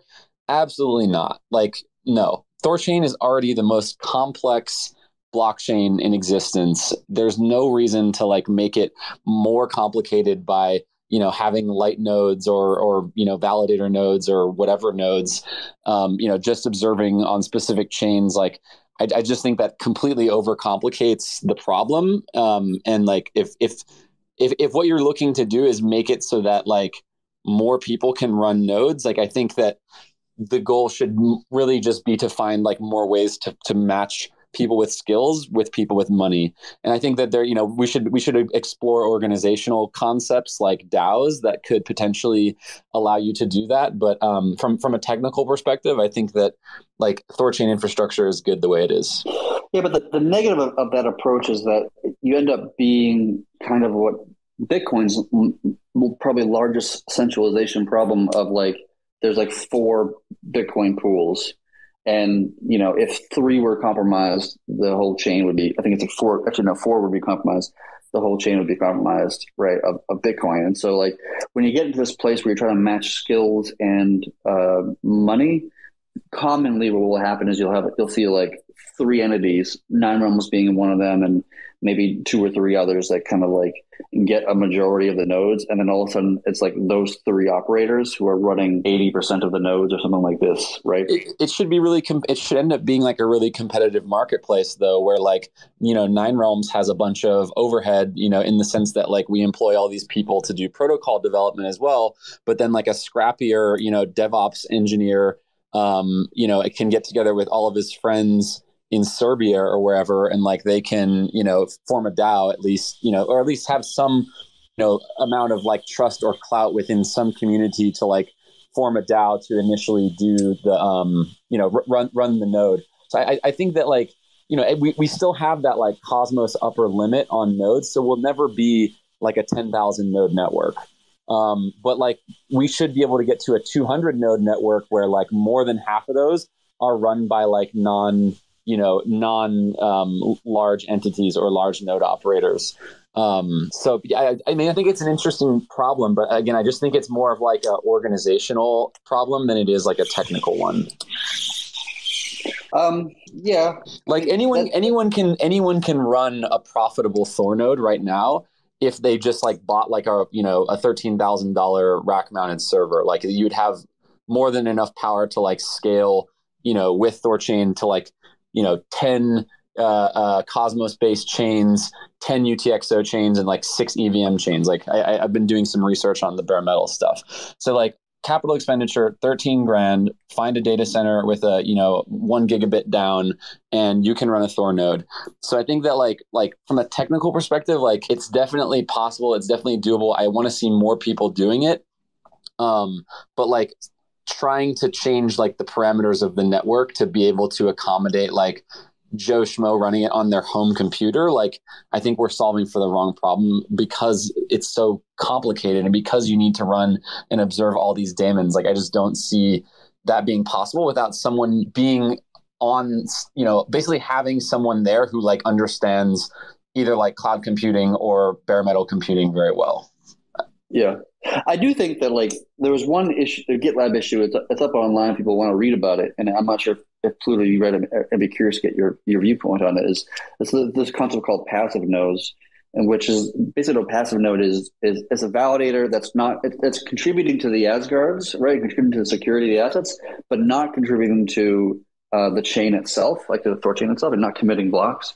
And in that case, you can you can scale up the number of um, of nodes like that secure secure the assets like to be a hundred thousand theoretically speaking, um, and and the bond requirements could be far less in those circumstances because they're not because they're not contributing to the chain itself. They don't pose any threat of like a Sybil attack in that context, right? And so there's a possibility that you can do that and allow for a bond to contribute to the network. Um, but you still have the same hardware requirements that they have to maintain, you know, all the full nodes and the full the full stack of a validator. Yeah, I, I really like that idea because it would allow us to bypass that Cosmos upper limit, you know, on actually like validating blocks. You know, you can only you can only gossip so many. You, you can only you can only have a block time remain relatively constant at around six seconds while gossiping with you know so many peers. Like it's just not you know the, the speed of light won't let you and like and you know silicon wafers like won't let you do more any you know and, and keep it that fast. So i think i think that's a you know that's a great idea. I'll definitely revisit that issue and um, take another look at that. I, I, I wanted to actually ask you chad your opinion on something um, and uh, it's probably not it's it, you'll probably say hell no but um, we were I, I, was thinking recently, like, you know, because we were saying, oh, we can't integrate Solana because, you know, we can't run like, you know, it would just be, it's, it's untenable for node operators to run Solana. Um, my question was like, would you ever, or would, or, or would we ever as a protocol budge on this idea that every validator needs to run the chain daemon? Or would we be fine saying, like, here's a list of six endpoints pick one at random and just use the centralized endpoint because the centralized endpoint is probably run by jump capital and the whole chain is run by jump capital anyway. So like if the chain is centralized then the bifrost you know implementation can also be centralized as long as we you know pick from like randomly from one of six different um you know endpoints like the likelihood of all of them like colluding together to like screw over a thorchain vault just seems you know very very minuscule. And like that would be a risk that we we would caveat saying like hey node operators like don't enable solana if you don't agree with this uh, level of centralization risk. And like lps don't lp your funds if you likewise don't agree. But like personally i think that that would be good enough and we would be able to get solana. I, i'm wondering what your view is on something like that. And i know it's a bit of off topic but i'm i've, I've been curious about this no, it's a good question to ask. Uh, well, first of all, we, I think we can actually add Solana if we wanted to from a technical perspective. I'm not sure we can do it from a financial perspective because it would cost an additional three thousand dollars plus to to node operators today, which might be just too much, you know, taken out of their yield to be make it worthwhile. That that becomes a debate. But the idea of relying on Jump or, or you know other providers for like centralized endpoints for the chain daemon information uh, makes me a bit skittish for obvious reasons. Uh, historically, this chain has always been designed architected with the mentality of zero dependencies, and now we're creating our first dependency on some centralized entity of some kind. So, to me, it's probably not. I mean, all you're doing in that circumstance is you're saying. Um, instead of having nodes pay three thousand dollars per month to run the Solana infrastructure themselves, they're going to query, you know, jump. And so the question becomes, well, is it worth three thousand dollars for the the added risk put to the network just so we can query jump you know for their data or whoever the provider is. Uh, yeah but and, and, just to be clear that, that that's not like a risk to the protocol itself and that's not a risk even well it, it's a risk to the lps of, of solana and that's about it i think. No no no it's a risk to everybody. No in that circumstance what can theoretically happen is is that jump can create fake transactions of swapping to Bitcoin, swapping to ETH, swapping to Tether. You can you can drain all the assets out of the entire network. And that no, no, no, no. You, you'd be able to drain all of the the the rune out of the Solana pool by creating fake uh, Solana swaps, and then you'd basically swap all the Solana in the pool into Rune, and then you'd swap all that Rune into Bitcoin. But I don't see how you could. You can't fake a transaction on the Bitcoin network. You can't fake Bitcoin no, no, inflows. but you have an infinite mint scenario where you can you basically can mint as much uh, so you know Solana Sol transactions as you want, and arbitrage will probably you know arbitrage back against you anyway. So you unless we hold the It'll chain, drain the rune pool from the it'll drain the rune from the Solana pool, would- and that's it. w- it wouldn't drain it because you have arbitrage bots that would arbitrage in the direction because the price of Solana is actually not changing because we're actually not minting more tokens. We're creating fake ones. And so an arbitrage bot would, would trade in the reverse direction, picking up cheap Sol, right? And they would just, unless the, the chain halts or something like this happens, you know, assuming that that doesn't happen or whatever, then all the funds of the network will be lost.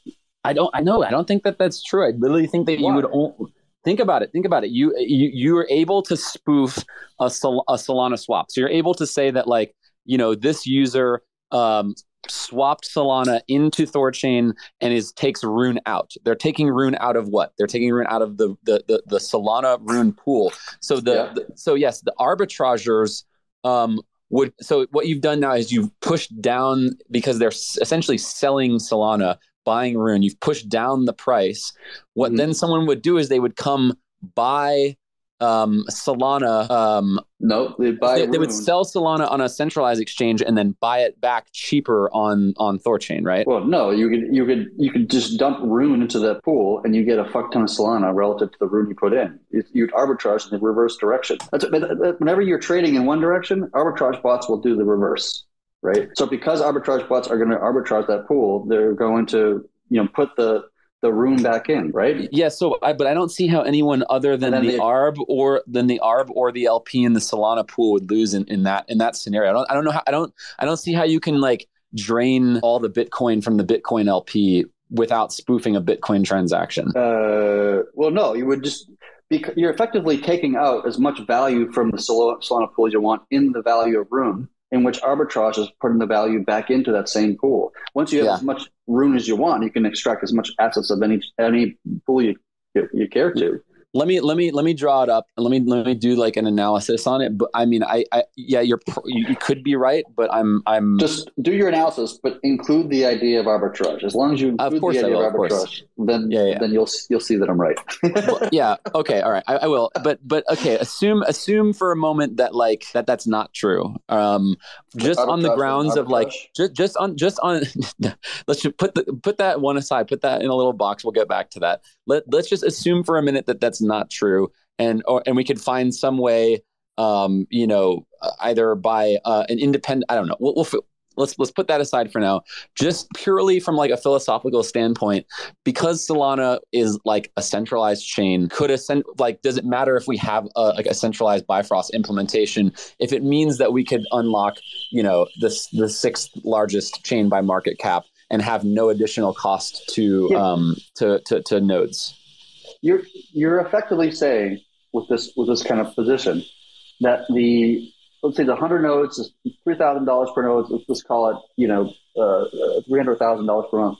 You are putting a price tag on the decentralization of the network at three hundred thousand dollars per month. That's that's effectively what you're arguing for in this. it's not but i but again i don't think it's the decentralization of the whole network i think it's the decentralization of this one chain integration which that chain happens to be a centralized chain in the first place. So like why does it matter? If if jump capital wanted to fuck over thorchain they could literally just do it at the validator level anyway and all of our daemons and all of our daemons would be reporting that to all to all the bifrost anyway right like it, in that circumstance, it's a little bit different because in that circumstance, they would they would be minting themselves new Sol tokens and changing the supply of of, of Sol, and hence changing the value. And in in result, what they're actually doing is just correcting the price on Thorchain, which is what we would want to see hypothetically in that scenario. Otherwise, with the exception of ILP kind of paying out too much to people when they shouldn't be paid out. But like that is a different scenario. Faking tokens is different than minting tokens on the chain, and the the implications to Thorchain are very different. Yeah, I mean, I, think that like if we were able to come forward with proof that like Jump Capital was, you know, like feet, like basically like spoofing data through their endpoints, uh, uh, transactions that never happened on the blockchain, like that, that would, you know, the the economic value of attacking Thorchain, they, th- their reputational loss would be way, way greater as a result than you know. It, it just like game theory doesn't make sense for that. That Okay, but out. reputational loss is nothing. Like, who the fuck cares about reputation? Like, that's not the way you secure anything space. I mean, that's just centralization, which is obviously what this chain. But that's dude. That's what Solana cares most about, though. Like that's that's their that's their that's what the, that's their whole thing. Like they if they cared about decentralization, they would be a decentralized network. They obviously don't. They're still a very they're still a Well, very if- like attractive. I'm sure if you for, if you ask the to pool. I'm sure if you ask the, the community of Solana, is your chain centralized? Their answer will be no, it's decentralized. That's what they would think from their perspective, and whether or not you agree with that is you know fair or not fair or whatever. But like, Yeah. I, I'm not just just because like the same thing with like you know uh, Polygon. Like Polygon's high centralized. It's a it's just a multi securing the entire thing. And do we want to go through add centralized aspects to our network and design just because um, Polygon is is centralized? And my leaning is no. Uh, you know, But if I can if I can prove that it only puts the LPs um, that are that are on that chain at risk, would you be would, would you be open to it? to be honest, no, because even in that circumstance, it still has ILP risk. Uh huh. Uh-huh. But then what if we did what I was saying before, which is that only certain pools get ILP protection? then that becomes a political argument within the community, and we we are no longer a neutral tra- chain. We should be, uh, at least cu- culturally speaking, I've always intended this to be a, a neutral system that is not doesn't have an idea of what is a good coin or bad coin, what's a shit coin, what's not a shit coin, outside the context of what is a threat to itself. And in this context, ILP is a, can be a threat to itself. So we have to think about that more clearly. Yeah. Yeah. All right. Definitely. Okay. That's interesting. Definitely some some stuff to to think about. Yeah. Thanks. Thanks for asking the questions. Yeah, no problem. I, I would love to, I would love to get like Solana and Polygon, you know. So I've just been trying to think about um, alternatives to, you know, But, what- but what- why what- not just do Solana just the way we do everything else and just have nodes run it? Like that's it's possible. I thought it was not possible. I was told that it was not possible according to the, one of these guys that you're talking about who are pulling data from, and ended up being that being not the actual case. There's, it is possible to run uh, Solana nodes on on um, cloud providers like like DigitalOcean and such. So we can do it. The question just becomes: Is it economically worthwhile? And that's a question that node operators have to kind of debate and argue about. Yeah. All right. Can That's all I have. I Thanks, was Peter. going to hi, hi guys. Um, great, great conversation. Happy to be here. So, um, uh, my, my question was was regards to Haven integration, but this conversation got interesting. Um, could could could could I ask you to expand on this, like um, Solana integration being economically justified? That the three thousand um, dollar cost per month per node, uh, and and the revenue generated from it. Like, uh, how how should the community think about this this kind of thing? It's hard to th- think about because you're basically making a gamble of what you think the success of Solana will be. And so the way that I would think about it, and this is my two cents, and everybody can establish their own mechanism, is like, yes, Solana is a big chain in terms of its market cap, but do the people of the community around Solana give two shits about interacting with, with Thorchain? And to, to this date, I have not seen you know a, a large outpouring from the Solana community to be added to Thorchain, like I've seen on Dash, like I've seen on Haven, like I've seen even within the Radix community. And so like these these other chains are more engaged, and they gives me more confidence that if we were to add their chains, there'd be liquidity in the pools, there'd be tradings and swaps, not just within their pool, like the Dash pool, but also in the Bitcoin pool and other assets as well. But for Solana, like I don't know, right? Like if if we if I got if the like what's his name is it Sergey or what's the guy's name behind Solana? I can't remember his name right now, but like if he got behind it and started tweeting about it and like getting his community excited about this whole Solana thing and and you know whatever, then I would I might change my perspective. But like for me right now, at least in the current moment, while Rune's price is is you know uh, in the bear market and it's worth only two and a half dollars, which is relatively low, it's probably not worth it. But you know, come the next bull market when runes, you know, at new all time highs, uh, assumably, and all these things, and like, then the three thousand dollars we're talking about is, you know, is pennies, and it doesn't actually really have that much effect on the the, the reward or yield of, of node operators. Actually, Yeah. one, one point that I thought of is the people of Solana care about decentralization. They could just use a centralized bridge to go through, uh, you know, they're they're bridging from Solana. You know, they, you mean you mean their bridge your their bridge that got hacked and that they've poured hundreds of millions of dollars into. I, I, you know, and that also only supports ETH right now. Like, imagine if we were like, yeah, we solved your bridging problem, but also like your you know for BTC ETH like all these other tokens as well. I think they'd be pretty stoked about that. Um, they might I be. Want, I just wanted to add. I hope so. Like, I just wanted to add though, I think that you know, I think there is a way to like quantify what like the value of a chain is. Of course, like you have to make some assumptions, like Chad was alluding to, like how much volume and swap volume is this going to bring?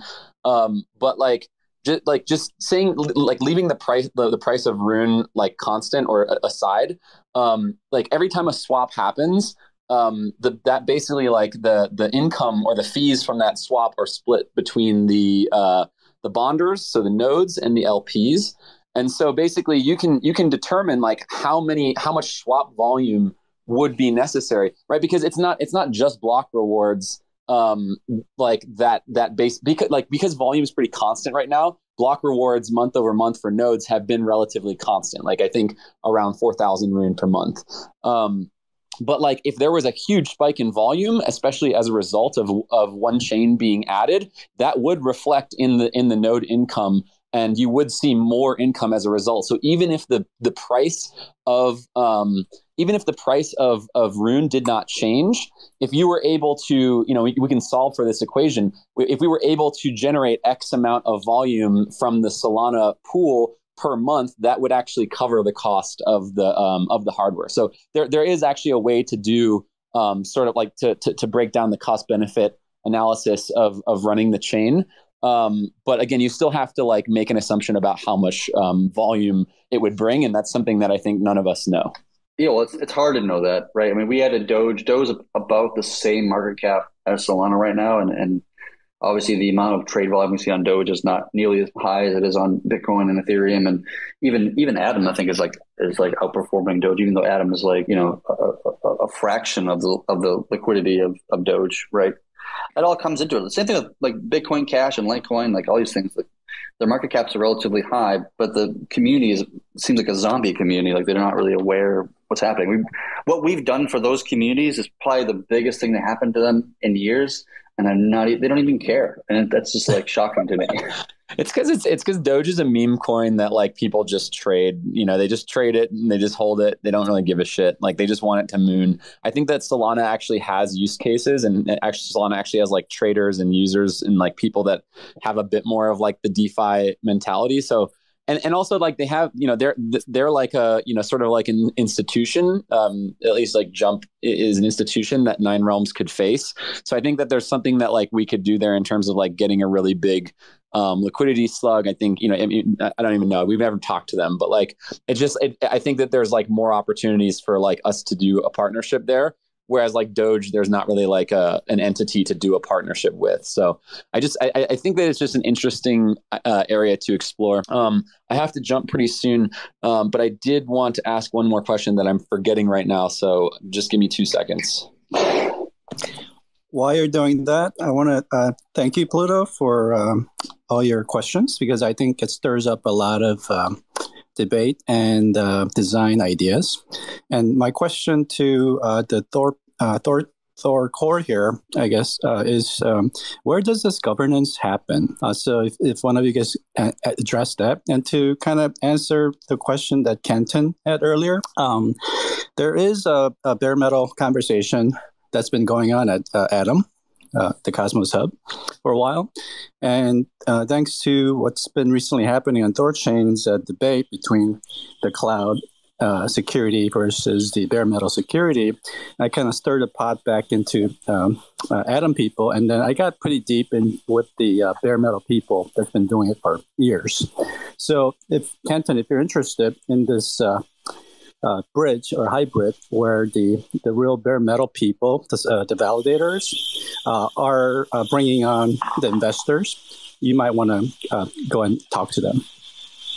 Um, and so, uh, the, my real question originally is to ask um, the Thor, Thor Core here um, when IBC, because for Cosmos Network, which you guys are part of, uh, with that IBC, which in my view is the greatest technology that Atom produced or Cosmos produced. It's it, it, it I put it on the level with DAO, NFT, and XFi. XFi including DeFi, ReFi, GameFi, and all that stuff. It really is a tunnel, not a bridge. It, it, and I think that if um, I, am I'm talking to Atom people and um, they're very friendly, so uh, you get to talk to the core people directly. Um, so I've been nudging them to, in some ways, um, open up IBC as a non-branded protocol like TCP/IP because it, the the consensus and the assumption, well, it's it, it's a fact, right? Uh, that it's it's invented by um, the uh, Tendermint uh, core and the Cosmos uh, core team, so it's a Cosmos branded tunnel. But I think if they could just br- make it brandless, it could be boundless. Like it could be TCP/IP. Uh, well, so let me, let me answer your question. So um, IBC is a bridge to start because it is bridging assets across chain. You're locking up assets on one chain, then you're minting something else on another chain. That is by default or by de- definition a bridge. The idea of it using uh, being used to like do more than just value, but information as well, is something that I think is being discussed or being you know uh, uh explored part of interchain accounts and this kind of thing. I think um, the problem with that becomes there's no security involved at all because the value of the transaction of the information being transmitted is is irrespective to the person that's transmitting it, right, from malicious activity. That's the problem I have with that. Same thing with the route protocol. Same idea. Like there's no way to financially, um, there's no way to, to, to, to, build that in a way that's economically secure. The only way you can do is through trust, which is uh, inherently problematic from my perspective. Yeah, I, I heard that. Uh, can, I, can I jump in? Can I jump in on this as well? Because I just yeah, I, I have to hop. So I'm just going to give my quick two cents on on when IBC. I think the question for Thorchain is more why IBC. Um, I, have given my thoughts on this before. I just I Rune is I, okay. First of all, what what assets would you want to export? There's only two types of assets on Thorchain. There's native Rune and then there's synthetics. Um, there could be a whole use case for reasons why you'd want to export synthetics. Um, I'll let other people talk about that. But in terms of exporting native Rune, I don't believe that that should be done because Rune is most pr- most productive when it's either bonded or pooled in Thorchain itself to again secure the assets of of, of that, that that facilitate all of the cross chain swaps that Thorchain does. So like personally, I don't think IBC needs to be used for Rune. Um, someone else can talk about synthetics, but I just think that like like the Cosmos and the Thorchain ecosystems can coexist and and and and will coexist. Like obviously we're under that umbrella, but I'm just saying in terms of IBC, like like Dex aggregators will solve the problem of like when to use IBC and when not to use IBC. So for example, like if you go into a, a Rango today and you want to get like um USDC on Osmo chain or whatever, Osmo on Osmo chain, and you have Bitcoin, right? You'll just put in one Bitcoin and it will say, great, we're going to swap that one Bitcoin to Atom, and then we're going to use IBC to uh, switch Atom um, on uh, on Cosmos Hub to Atom on Osmo, and then we're going to use Osmosis's pool to swap from Atom on Osmosis to os- native Osmosis, right? All of that will happen un- underneath the hood using DEX aggregators. There's literally no reason that we need to enable IBC to start exporting, you know, our synthetic uh, uh, atom uh, and then like pushing, you know, se- sending that over to uh, Osmosis or Cosmos Hub. Like, let the different systems do what they do best. That's that's my two my two cents on it. I, I just don't believe that it's it's necessary for Thorchain. While we're we're here, um, just to um, again, I don't see IBC as a Thor, uh, Cosmos or Atoms thing or Thor's thing. I see it as a universal uh, infrastructure. That's all. And again, this is um, in the works in the version two, version three of IBCs. It's a it's a long game, guys. It's not you know whose bridge we're to use. It's about easing the experience, user users experience. And uh, I love Thorchain. I love what you guys are doing. I th- I think it's it's it's one of, it's one of the most unique project. Um, but as a user, it's really cumbersome. It, you got to have two wallets. I mean, to to to uh, to bring the newbies onto this, which I've been trying to do for last six years. Thorchain is that a place to start, right? Osmosis. So, like the like the Cosmos people, they would rather have IBC just be default, like back, you know, you don't think about it, it's just there. We're all connected, and then let's let's move forward. But if not IBC yet, because I, let's just say IBC from your perspective is not there yet, Uh, and so we'll give it a time. Not a big deal. And then I guess the secondary thing would be like on Rango, um, Osmosis is already integrated with the Thor chain, right? Uh, so uh, when does the Thor swap get integrated with the Osmos? Uh, I think that would be a question for ThorSwap. They um, uh, Osmosis is not integrated on ThorChain right now, right? That I mean that that's the beauty. Isn't it on Rango? Yeah, it's on Rango because again, you can use IBC to move from Atom, which is on ThorChain, right? So like just by adding Atom, just by adding Cosmos Hub to ThorChain, now you have access to the entire IBC ecosystem. So that's why it just like kind of annoys me when people are like, when is ThorChain going to add IBC? It's like, well, why? We don't need to. We already have given the entire I- Cosmos IBC ecosystem access to L1 ETH and L1 Bitcoin and L1 everything else. Like it, I, I, get that it's a tool that people are very excited about and they want everyone to use it, but I don't see the use case for Thorchain. Well, so you don't, you, so you don't think IBC adds any usability, or, or, or, from the users? Like, let's not talk about like the bare metals, the validator. I mean, that's just too far in for obviously uh, public or common users. So, like, I'm trying to get people to get their freaking coins off of like Kraken and Coinbase first to start off with, right? Like, because they just keep it there. They don't they don't interact with Thorchain because it's just they don't know about it first of all. And you'd rather them you'd rather them hold it on on like cosmos hub via an i or sorry on on I, an ibc like representation as an iou rather than as the l1 because i think that that's kind of like antithetical to our philosophy. No i, I would if, if it's up to me i would rather have people hold their tokens on ledger or trezor. But that's again like fifth fifth hold down for them. It's just like there's five ways to hold your token, five five layers of security in my like in a simplified way. And uh, the uh, uh, Coinbase is the first step for majority of people, right? So I'm trying to get them to the second step. It doesn't matter if it's Keplr or Leap or uh, Hammer Wallet. I'm trying to get them to own their own token like have their own seed phrase instead of trusting with Krakens and you know FTX or whatever. So like what what what you're talking about is so for, for, for someone uh, like us who's been in it for years and and for um and, and and and the core tech people here are gracious enough to be here to educate us further down the hole but like I'm, i guess i'm mostly focused on educating and sharing and kind of trying to bring the masses on board which really is what web3 needs to uh, grow up to be. We have no designers, no artistic talents. It's, it's still run by run by uh, devs, which are essentially engineers, and and it, it shows because the user interface, user experience just sucks. It's it's, it's like if I go to Cosmos, for example, and some of the graphics and some of the uh, color tones, all these things are just like high school level.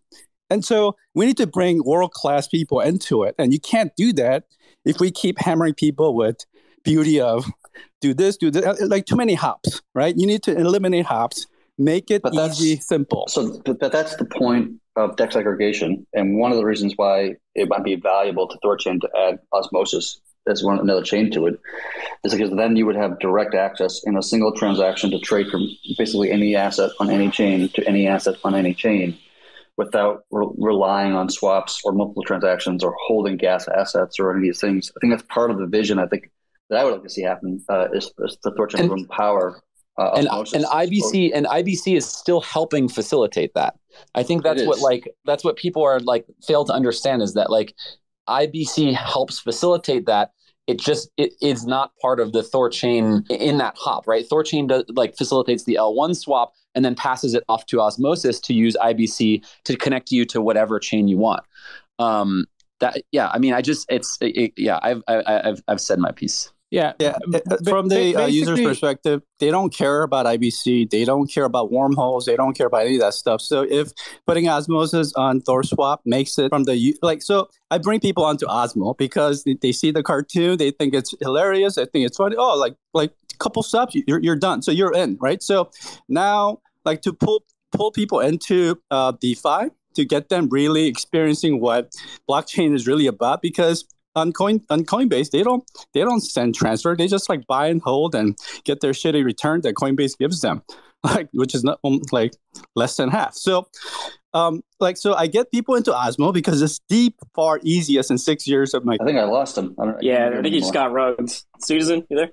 Or, or like in the meantime, Con, you can go. Sorry for cutting you off before.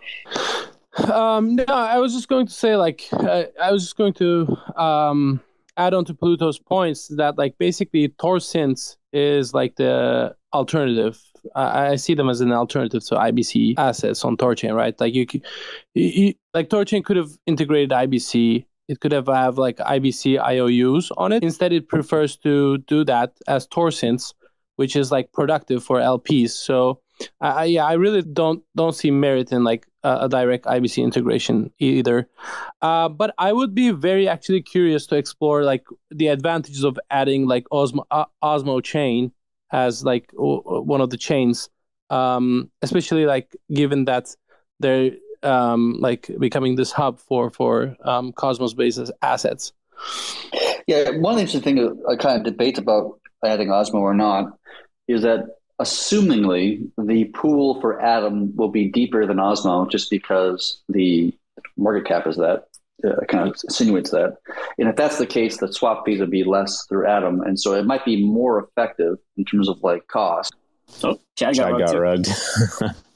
Damn, this whole space is getting rugged. I, I can pretty much uh, finish his thought. Like, basically with dex aggregation um, it'll choose whatever the cheapest path is so like if the atom pool is deeper it's going to choose to use the atom pool and then just use the ibc route that i described before rather than use the osmosis pool. So like by virtue i think just by virtue of having one ibc enabled chain and that's the cosmos hub we basically give the entire ecosystem access to the l1 liquidity on thorchain via dex aggregation. And so like that's just kind of where my like frustration comes from um you know with the sort of cosmos community is because like they just they keep like shouting you know like when when ibc when ibc it's like they won't give us any they won't give us any like props or any recognition until we enable ibc it's like it's like this invisible wall between us and the cosmos community where it's like if you don't enable ibc like you're not part of our community. And it's like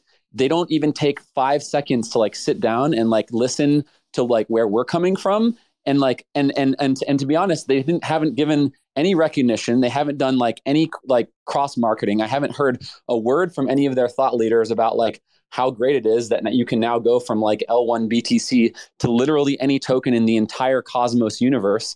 And it's just like I'm I'm I'm sorry, I'm like I'm I'm sick of uh, basically trying to explain it to them and and and because they're not willing to be they're not willing to understand. Um and Grant. Yeah. Yeah. Love it. No, yeah, I, I I totally totally agree and understand. Like there's basically like to sum up, basically there are two ways IBC could have been beneficial. One, exporting assets Two, importing assets. In exporting assets, it's just that Rune is basically more productive on Thorchain than, than anywhere else. And in importing assets, it just makes sense to represent them as like synths instead of like IBC assets because they're they they add like they contribute to um, uh, revenue of of LPs yeah. Um, and also yeah. like and I, like i'm a firm believer in like doing something unique and doing something that like other people haven't done already. And like osmosis is the best place to pool ibc assets. Like why would we try to compete with them on that? You know like it's it's on your dex aggregation note we're talking about the hypothetical um protocol right? That like no this like, nothing not, there's nothing hypothetical. Literally go onto rango.exchange right now and plug in, uh, try, try to get a one BTC swap to Osmo on Osmosis. It will literally show you how the BTC swap goes from BTC to Atom, Atom to um, Cosmos Hub to Osmosis via IBC, and then does the um, you know Osmo swap to like whatever you want on on Osmosis. It's oh. it's already there today. This I've, is already enabled. I've totally did, did not know that. Um, that that's pretty cool. Yeah. So Pluto, for for it to no be one, single... no one in the community knows that, and because they haven't, they don't sit down and like even like listen to us. It's it's very frustrating. Love the rant, Pluto. Um, for it to be single signature uh, aggregation, does that not require Osmo in a pool? Like, can you do that with a contract on no. uh, Cosmos? No, no, because Cosmos Hub does not have um, CosmWasm enabled. So we would actually we would need to have like an aggregator contract, much like um, ThorSwap has, much like Rango has on Ethereum for ERC20s, much like AVAX will have once that goes live. Um, we would need to essentially make like a transfer out and call contract on Osmosis, I already made a tweet thread um, like two months ago, basically explaining exactly what needs to happen in order to do the single transaction, like literally to be able to sign one transaction on Bitcoin to swap directly to any IBC asset. All that would need to happen is that we would need to create an Osmo pool on Thorchain. And then Osmosis, because their smart contracts are permissioned, their community would need to essentially, uh, we would need to create a, a, proposal, a CosmWasm proposal um, that essentially creates that smart tra- contract on Osmosis that allows us to do the transfer out and call.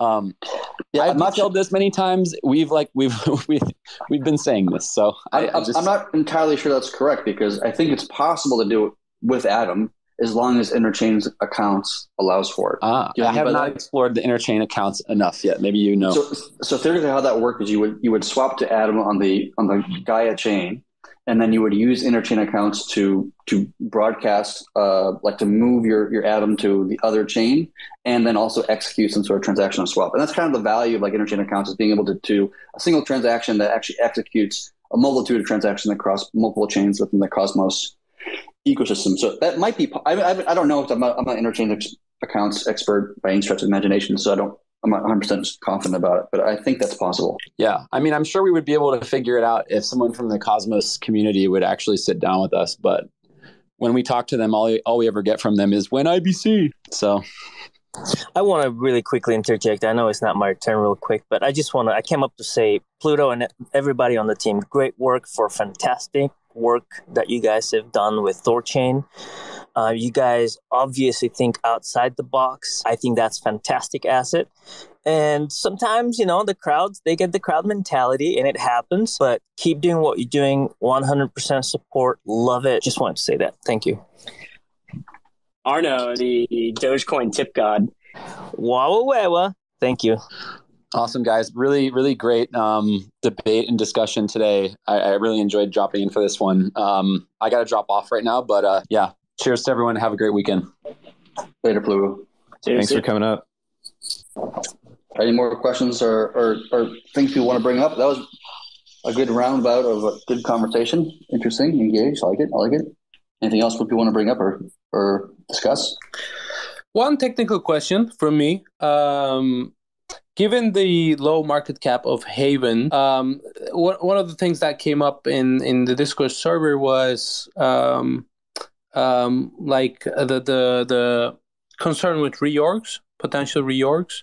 I know, I know, like confirmations on Thorchain sort of take into account the economic value of the transaction, uh, but maybe worth reiterating like how that kind of works and how Thorchain uh, can be secure against um, uh, against such things? Yeah, that's, that's a good, good question. So I think everybody's kind of heard about the idea that like you wait six comps for Bitcoin, right? It's a common kind of adage that people have said, and exchanges themselves use that. There was a, um, a white paper there, or like a research paper that was written in 2012 by, I think his name is Ropstein, or I can't remember the guy's name off top of my head, but he's the one that kind of came up with this idea of, of six comps. And if you read the actual document and, and kind of get a sense of his language, like he's like, oh, you know, like, you know, some number, it's about six sounds good, I guess. Like that's pretty good. Like, and that's especially at in 2012 levels when when everything was different, right? So, um, the way we think about comps in the community in general, I feel, is highly flawed. Uh, it, should be relational to the amount of value that you're trying to extract, extract through the network uh, and should, so therefore should be dynamic. And so how Thorchain actually does it is it looks at effectively looks at the the block size, block reward of you know Bitcoin or or, or Haven or, or what have you, and it establishes what the value of that is. And so if you're if the block reward is like say it's hundred thousand dollars, and there's a transaction coming through that's you know two hundred thousand dollars, then it'll wait two blocks uh, for confirmation. Uh, before it actually accepted it, and it, it also includes like multiple transactions. So if there's three transactions, each are $100,000 each, then the, the lot of them will be weighted, you know, will be delayed for three confirmations before it actually, you know, is observed and processed and so forth and so on. And so this is part of the same thing will happen for Haven is that it'll be a lot of confirmations to be waiting for you know before trades actually go through, especially ones with like you know decent size. Uh, because the confirmations of the block reward for Haven is rather small, the number of confirmations will, will probably be fairly high, uh, just just to ensure that we, the network is secure and it can't be attacked by a like reorg attack or something like this. Does that make sense? Yeah, yeah, that's that totally makes sense. Yeah, yeah. Overall, I wish- like I, I just want to also add that like Haven integration, as much as it's like a low market cap chain and everything, I just think it's like it sets a direction uh, for the network and give, like truly gives me goosebumps. So I'm I'm like pretty pretty happy with with all the engagement and interest around it. Um, I think the rest of the like the rest of the crypto market sort of um, like don't recognize this uh, at the moment, but like it, will surely become a point where where it's like um, uh, you know it, it, shows that how beneficial such that integration will be in the future. I think. I think it really highlights the fact that we're the only DEX that can possibly even support this integration because no one else can even have this conversation, right? Every any other DEX, it's complete non-starter. It's it, it doesn't even uh, you can't even start to have the conversation. But I, I think it's really interesting that uh, there's so much activity on this discussion here because you know it, it's possible because of what Thorchain brings to the space. Yeah, it's not not only just that, but every DEX that's currently being developed, with the exceptions of ones that are forks of Thorchain, cannot accept it or cannot support something like a Monero. Like even Chainflip can't even do it, right? Because they require Schnorr signatures to, to be able to interact with a chain, which to my knowledge, Monero does not actually support. So like we would be the only, we're literally the only ones that can, and there's nothing even in development right now, at least to my knowledge, that can that can theoretically even support it. So um, another other maybe uh, opinion that I would like to have is like the adoption around Dex integration. Um, to me, it's like um, quite clear that there there's a um, there's a huge use case for it, and uh, my expectation is that as like Dex integra- like Dex aggregations get more and more adopted, then uh, essentially what Thorchain Thorchain is like the what, what's going to become important for Thorchain is to have like high liquid pools and that's it right? So earlier uh, the, to the point that we've discussed like whether or not we should integrate Osmo now the decision becomes like oh we only need like one large pool um, to access all of these like Cosmos IBC assets. So if that's Atom maybe like doesn't it doesn't matter if if we, like, it's not worth adding uh, Osmo there and stuff like that um, so on that note, now the question becomes like, what happens to um, currently listed uh, assets, like small assets, ERC20s and and uh, other assets out there? So yeah, we, we'll be curious to to hear your thoughts on on um, how how to handle those, like w- whether uh, they they would stay, they would get delisted somehow, or uh, what's the timeline looking like for the for those? In terms of like ERC20s being delisted from Thorchain, is that what you mean? Yeah, I think like if Dex aggregation picks up, I, I don't yeah. see much value in them staying on Thorchain. Well, uh, the only ones that do kind of have value is the stables. They actually become like basically price feeds in some sense into the Thorchain environment, which can be very helpful. But I agree with you. I think I think ERC20s in general will probably be kind of going away with the exception of stables on Thorchain. There was even a recent code change in the latest version that just got uh, adopted recently that allowed nodes to set to like demote um, pools based upon trade volume. Like if you haven't got enough trade volume to be worthwhile to to even secure the assets that we're securing for you, then you know we're going to you know, delist your token, basically your ERC20 from the network.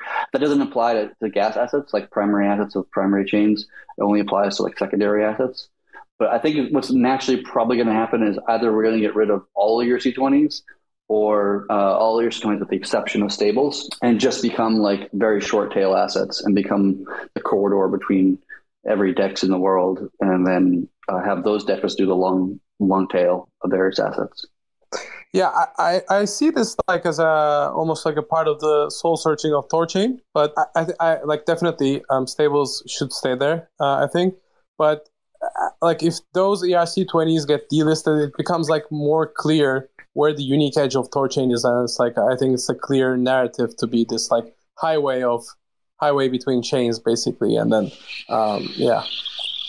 Yeah, I think initially the the idea in the earlier days was that Thorchain would just hold all the assets and, and make everything else, you know, uh, redundant. And then as we launched it and we you know, made some learnings, we kind of realized that um, scaling the bond would be harder than we probably initially thought it was going to be. And you know, how can we have really deep Bitcoin pool if we have a thousand coins that are taking up some of that space in the security?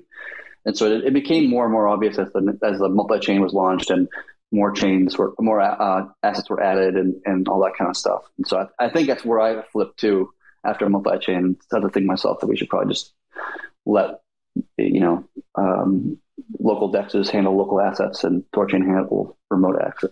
I'm I wasn't a bit uh, aware of any uh, Thorchain uh, forks, but uh, Chad, if um, you were to leave in two years, as you dream to. uh, what would be the value and propositions or unique things that uh, uh, forked Thorchains could do differently from current Thorchain? Would that be? Uh, I, I, don't know. I, I, I, as an architect, I, I, I, I'm mostly interested personally as a design aspects of what, what is possible. So uh, if you could shed some uh, ideations on what uh, other Thorchain um, uh, mods could be? Yeah, I mean, I'm aware of two in this moment, but to my knowledge, one is called Maya, um, and their proposition is not fairly, not much different than what Thorchain already does. It, I think they're just going for like LP units is the bond security instead of the native Cacao asset, and they would be more fixated on supporting the Thorchain system as a separate secondary option or network. Uh, there's another one that I'm aware of that I won't say the name of the chain because I don't think it's public quite yet, but um, they're working on uh, stablecoin design and having the stablecoin be be the the base asset of the network, where you bond with those stablecoin and you also put stablecoin into the pools. That inherently is highly flawed and problematic, which I'm not going to get into right now. Um, and there's a good reason why we would never want to do that. But um, f- for me, like I think what what may happen, and I think this is part of the conversation that, that I'd like to have with the community at some point in the future, is the idea that that because people are a bit um, unsteady about like ThorFi and the algo stable design and, and these other aspects to it, there's a part of me that thinks that maybe the right move here is to fork Thorchain and have you know the, the current Thorchain just kind of remain being just an AMM, rock solid, secure you know, stable, like all these things. And then we fork chain and create a new thing with a new brand and a new name, new everything, uh, new asset. And that becomes like more of the experimental, uh, you know, bleeding edge, you know, higher risk kind of system so that we can experiment with these ideas that are highly valuable, you know, conceptually, and we can experiment them in a way that does not threaten Thorchain itself. Like, you know, if the algo stable collapses, blah, blah, hypothetically speaking, and we don't want to destroy Thorchain with it, we can just destroy this, you know, secondary um, fork uh, network. That's something that like myself and other OGs have been kind of considering or uh, talking about. I don't know if that's actually going to happen or not happen. I'm not saying that it will, but the idea is uh, that we there's more things we want to do as you know the original architects of Thorchain, and we don't want to put the what we've worked so hard to build over the course of four, three or four years at risk, but still be able to experiment and and provide these new DeFi protocols that are you know leaps and, and Cam can agree with me on this. I think that are leaps and bounds ahead of everything else in the space. Like our lending design is is ridiculous. Um, and so it's it's too important to just leave it aside and not do anything, uh, and just kind of shelve it. But at the same time, we don't want to put Thorchain itself at any kind of risk with this, with this new kind of bleeding edge experimental concept. And so that's going to be a, a, conversation that the community might have at some point once we get past these three major features of POL, single sided yield, and order books is get back to the ThorFi conversation is do we want ThorFi to be part of Thorchain and build it in, which we can totally do that if the community wants to go in that direction? Or do we want to fork Thorchain, create a secondary chain that does all that stuff uh, and you know allows it to be experimental in another way that doesn't threaten the original chain. That's going to be an interesting conversation that the community is going to have to like discuss and, and, and argue about and figure out what's the direction we want to go as a community. So what I'm hearing is that I'm, I'm I'm all for it. Um, whether you put or uh, nine realms or or the, or the community decides ThorFi belongs on the new one or the uh, current one, that's up to the community and the uh, the nine realms and you guys. Uh, and uh, either way, I think I'm excited for it. Um, so essentially, you're talking about crazy, creating, creating a crazy cousin like Kusama to Polkadot and uh, Juno to Atom, uh, which allows more experiment, experimentation without losing st- stability or security of the core, right? So, um, and I think this is a debate that's going on in other blockchains as well. But the architecture of the Thorchain being primarily uh, DeFi, uh, I guess the DNA doesn't allow for it to become, say, uh, smart contract chain or DAO or NFT or I guess I'm looking at, at, things beyond DeFi. Like I don't know if your life after Thor uh, Thorchain um, is beyond DeFi or it's something to do with DeFi. I guess that was my question. Yeah, I mean there there are three things that I have in mind that I really want to work on. Um, I can't work on them all at once, obviously. Um, I'm actually meeting with somebody com- actually coming down to New York next week to um, collaborate on something, um, which that'll be come out later on. But like, there are things I want to build, and the other things I want to build uh, outside of Thorchain and ThorFi are actually not in DeFi, but they're still um, are satisfying or solving significant issues or problems in the space. Uh, that things that need to be solved that somebody has to solve them, uh, inarguably so. And so uh, those are problems I just the ones I like to go after, ones that actually have real value and purpose. So I do I, I do have more ideas and things I want to build, which I'm probably going to start working on this year. Um, uh, later on. Yeah, for, uh, personally for me, I, have been interested uh, when I discovered NFT in 2016, 2017. I basically uh, uh, closed down my business that I ran for 20 plus years at that point because I knew that that was the tech that could bridge physical world with the digital world. And and uh, I, I, I sought out to hire a, a, software company in India for half million dollars. Like like all that would have been bad idea, and it would have been a terrible idea for me to learn code at that time uh, as a physical architect as to, into a digital architect because what I would have learned would have been solidity, which would have been terrible. Um, so like my goal is really long long term. Like I align my views with the Long Now Foundation with Stewart Brand and all those people. Um, and so physical bridge to digital bridge is going to take decades and i know that and so as vitalik and uh, visionary people like that talks about digital cities they don't know anything about architecture or infrastructure or urban planning of the real physical world so like the real estate is the is the low hanging fruit in my opinion, uh, and and everything really is a um, asset, right? Like like human capital is an asset. Unfortunately, it's captured by capitalists, not not uh, uh, the community values of socialism. And so, as we bridge both social values and capital values, and token, and that's I guess a simple word is a tokenization. I'm really uh, interested in uh, things beyond DeFi and things beyond um, uh, a current kind of uh, trading uh, and swapping and all that kind of that makes people drive so narrowly. Like I want us to connect the bridge to the real world, the physical world, and uh, other than NFT, if you have any ideas uh, as a, a, tech module that could bridge that, and that's this is why I follow you guys. Thank you, sir. I think uh, F, what can't remember his name, uh, FN, SM50. I don't think you, you have a question you want to ask. You haven't had the opportunity to ask yet. Yeah, hi, guys. Uh, so uh, the name, by the way, is a, is a big brain test. So well, I'll let uh, I'll let people think about it. Uh, but no, my question. Sorry, I, and you might have answered it before, Chad, because uh, I'm I'm doing some stuff uh, as I'm listening to you. So I hope I didn't miss uh, if you answered that question. But I was wondering regarding exactly what you guys were talking now, actually. Um, so you, when you guys were talking about forking the chain and making sorting torching, sorry, and making something more experimental. I think I asked that question on Twitter.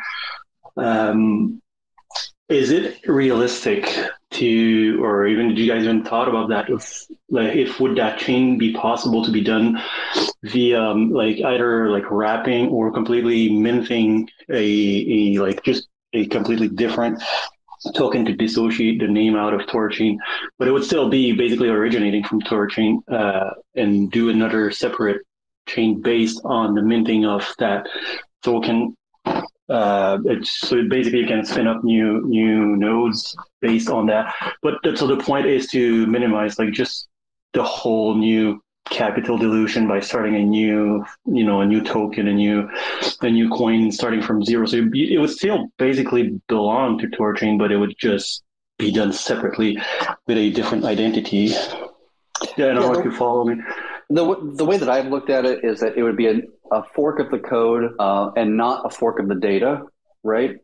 Uh, not like you said, not like Bitcoin Cash was a fork of the code and the fork of the data, and yeah. it would it'd be its own new asset with a new name and new everything, uh, and then there would probably be an airdrop to rune holders to like you know if you have 500 rune in your in your wallet, you would get 500 tokens uh, in an airdrop, and then you can start engaging on the other chain as well and doing what you want to do, whatever. That, that's hypothetically. But then again, I haven't really spent all that much time designing or thinking about it, just because it's um it's more important to focus on these like last big features and, and that kind of stuff. But I'll probably turn right back to it later on and, and think more about whether or not something we want to do or not. Yeah, no, I get you totally. So yeah, I, I guess that's the one way to do it too. Is that my what I was uh, what I was thinking about is like when when we used to basically you guys like had to burn or I guess mint the new native token base out of the old wrap. Well, they're not wrap the native. Well, not native. Sorry, the IOU initial uh, Thorchain rune tokens. So, like what I was envisioning is, would it be possible to mm, like open a new gate, but that would be possible to mint and redeem actually. So you would be able to go back and forth. But then that that way you create a new chain. But yeah, that's just another way to think about it.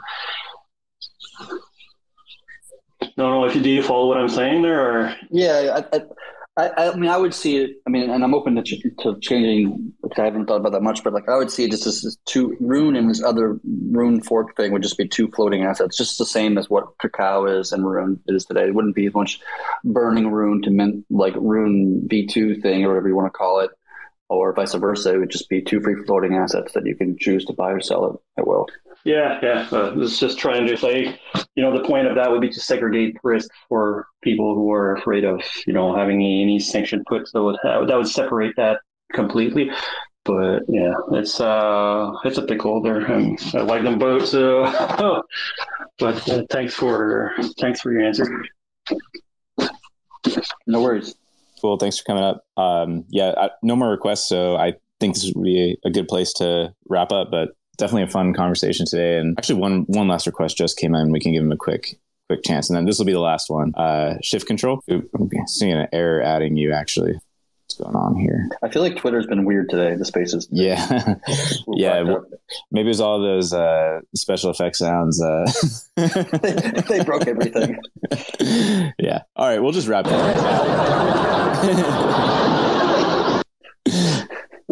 Yeah, um, this was a great one though. Um, definitely, yeah. Thanks for all your time, Chad. It was great having Pluto come up and lots of good questions today, and a lot of so many things shipping, so many things uh, upcoming, and like a lot of good debates to be having. So people can check yeah, out the recording. Uh, recording will be up on Runebase, and yeah, we'll do this again next Friday. Later, guys. Go, have a good one. Talk to you soon.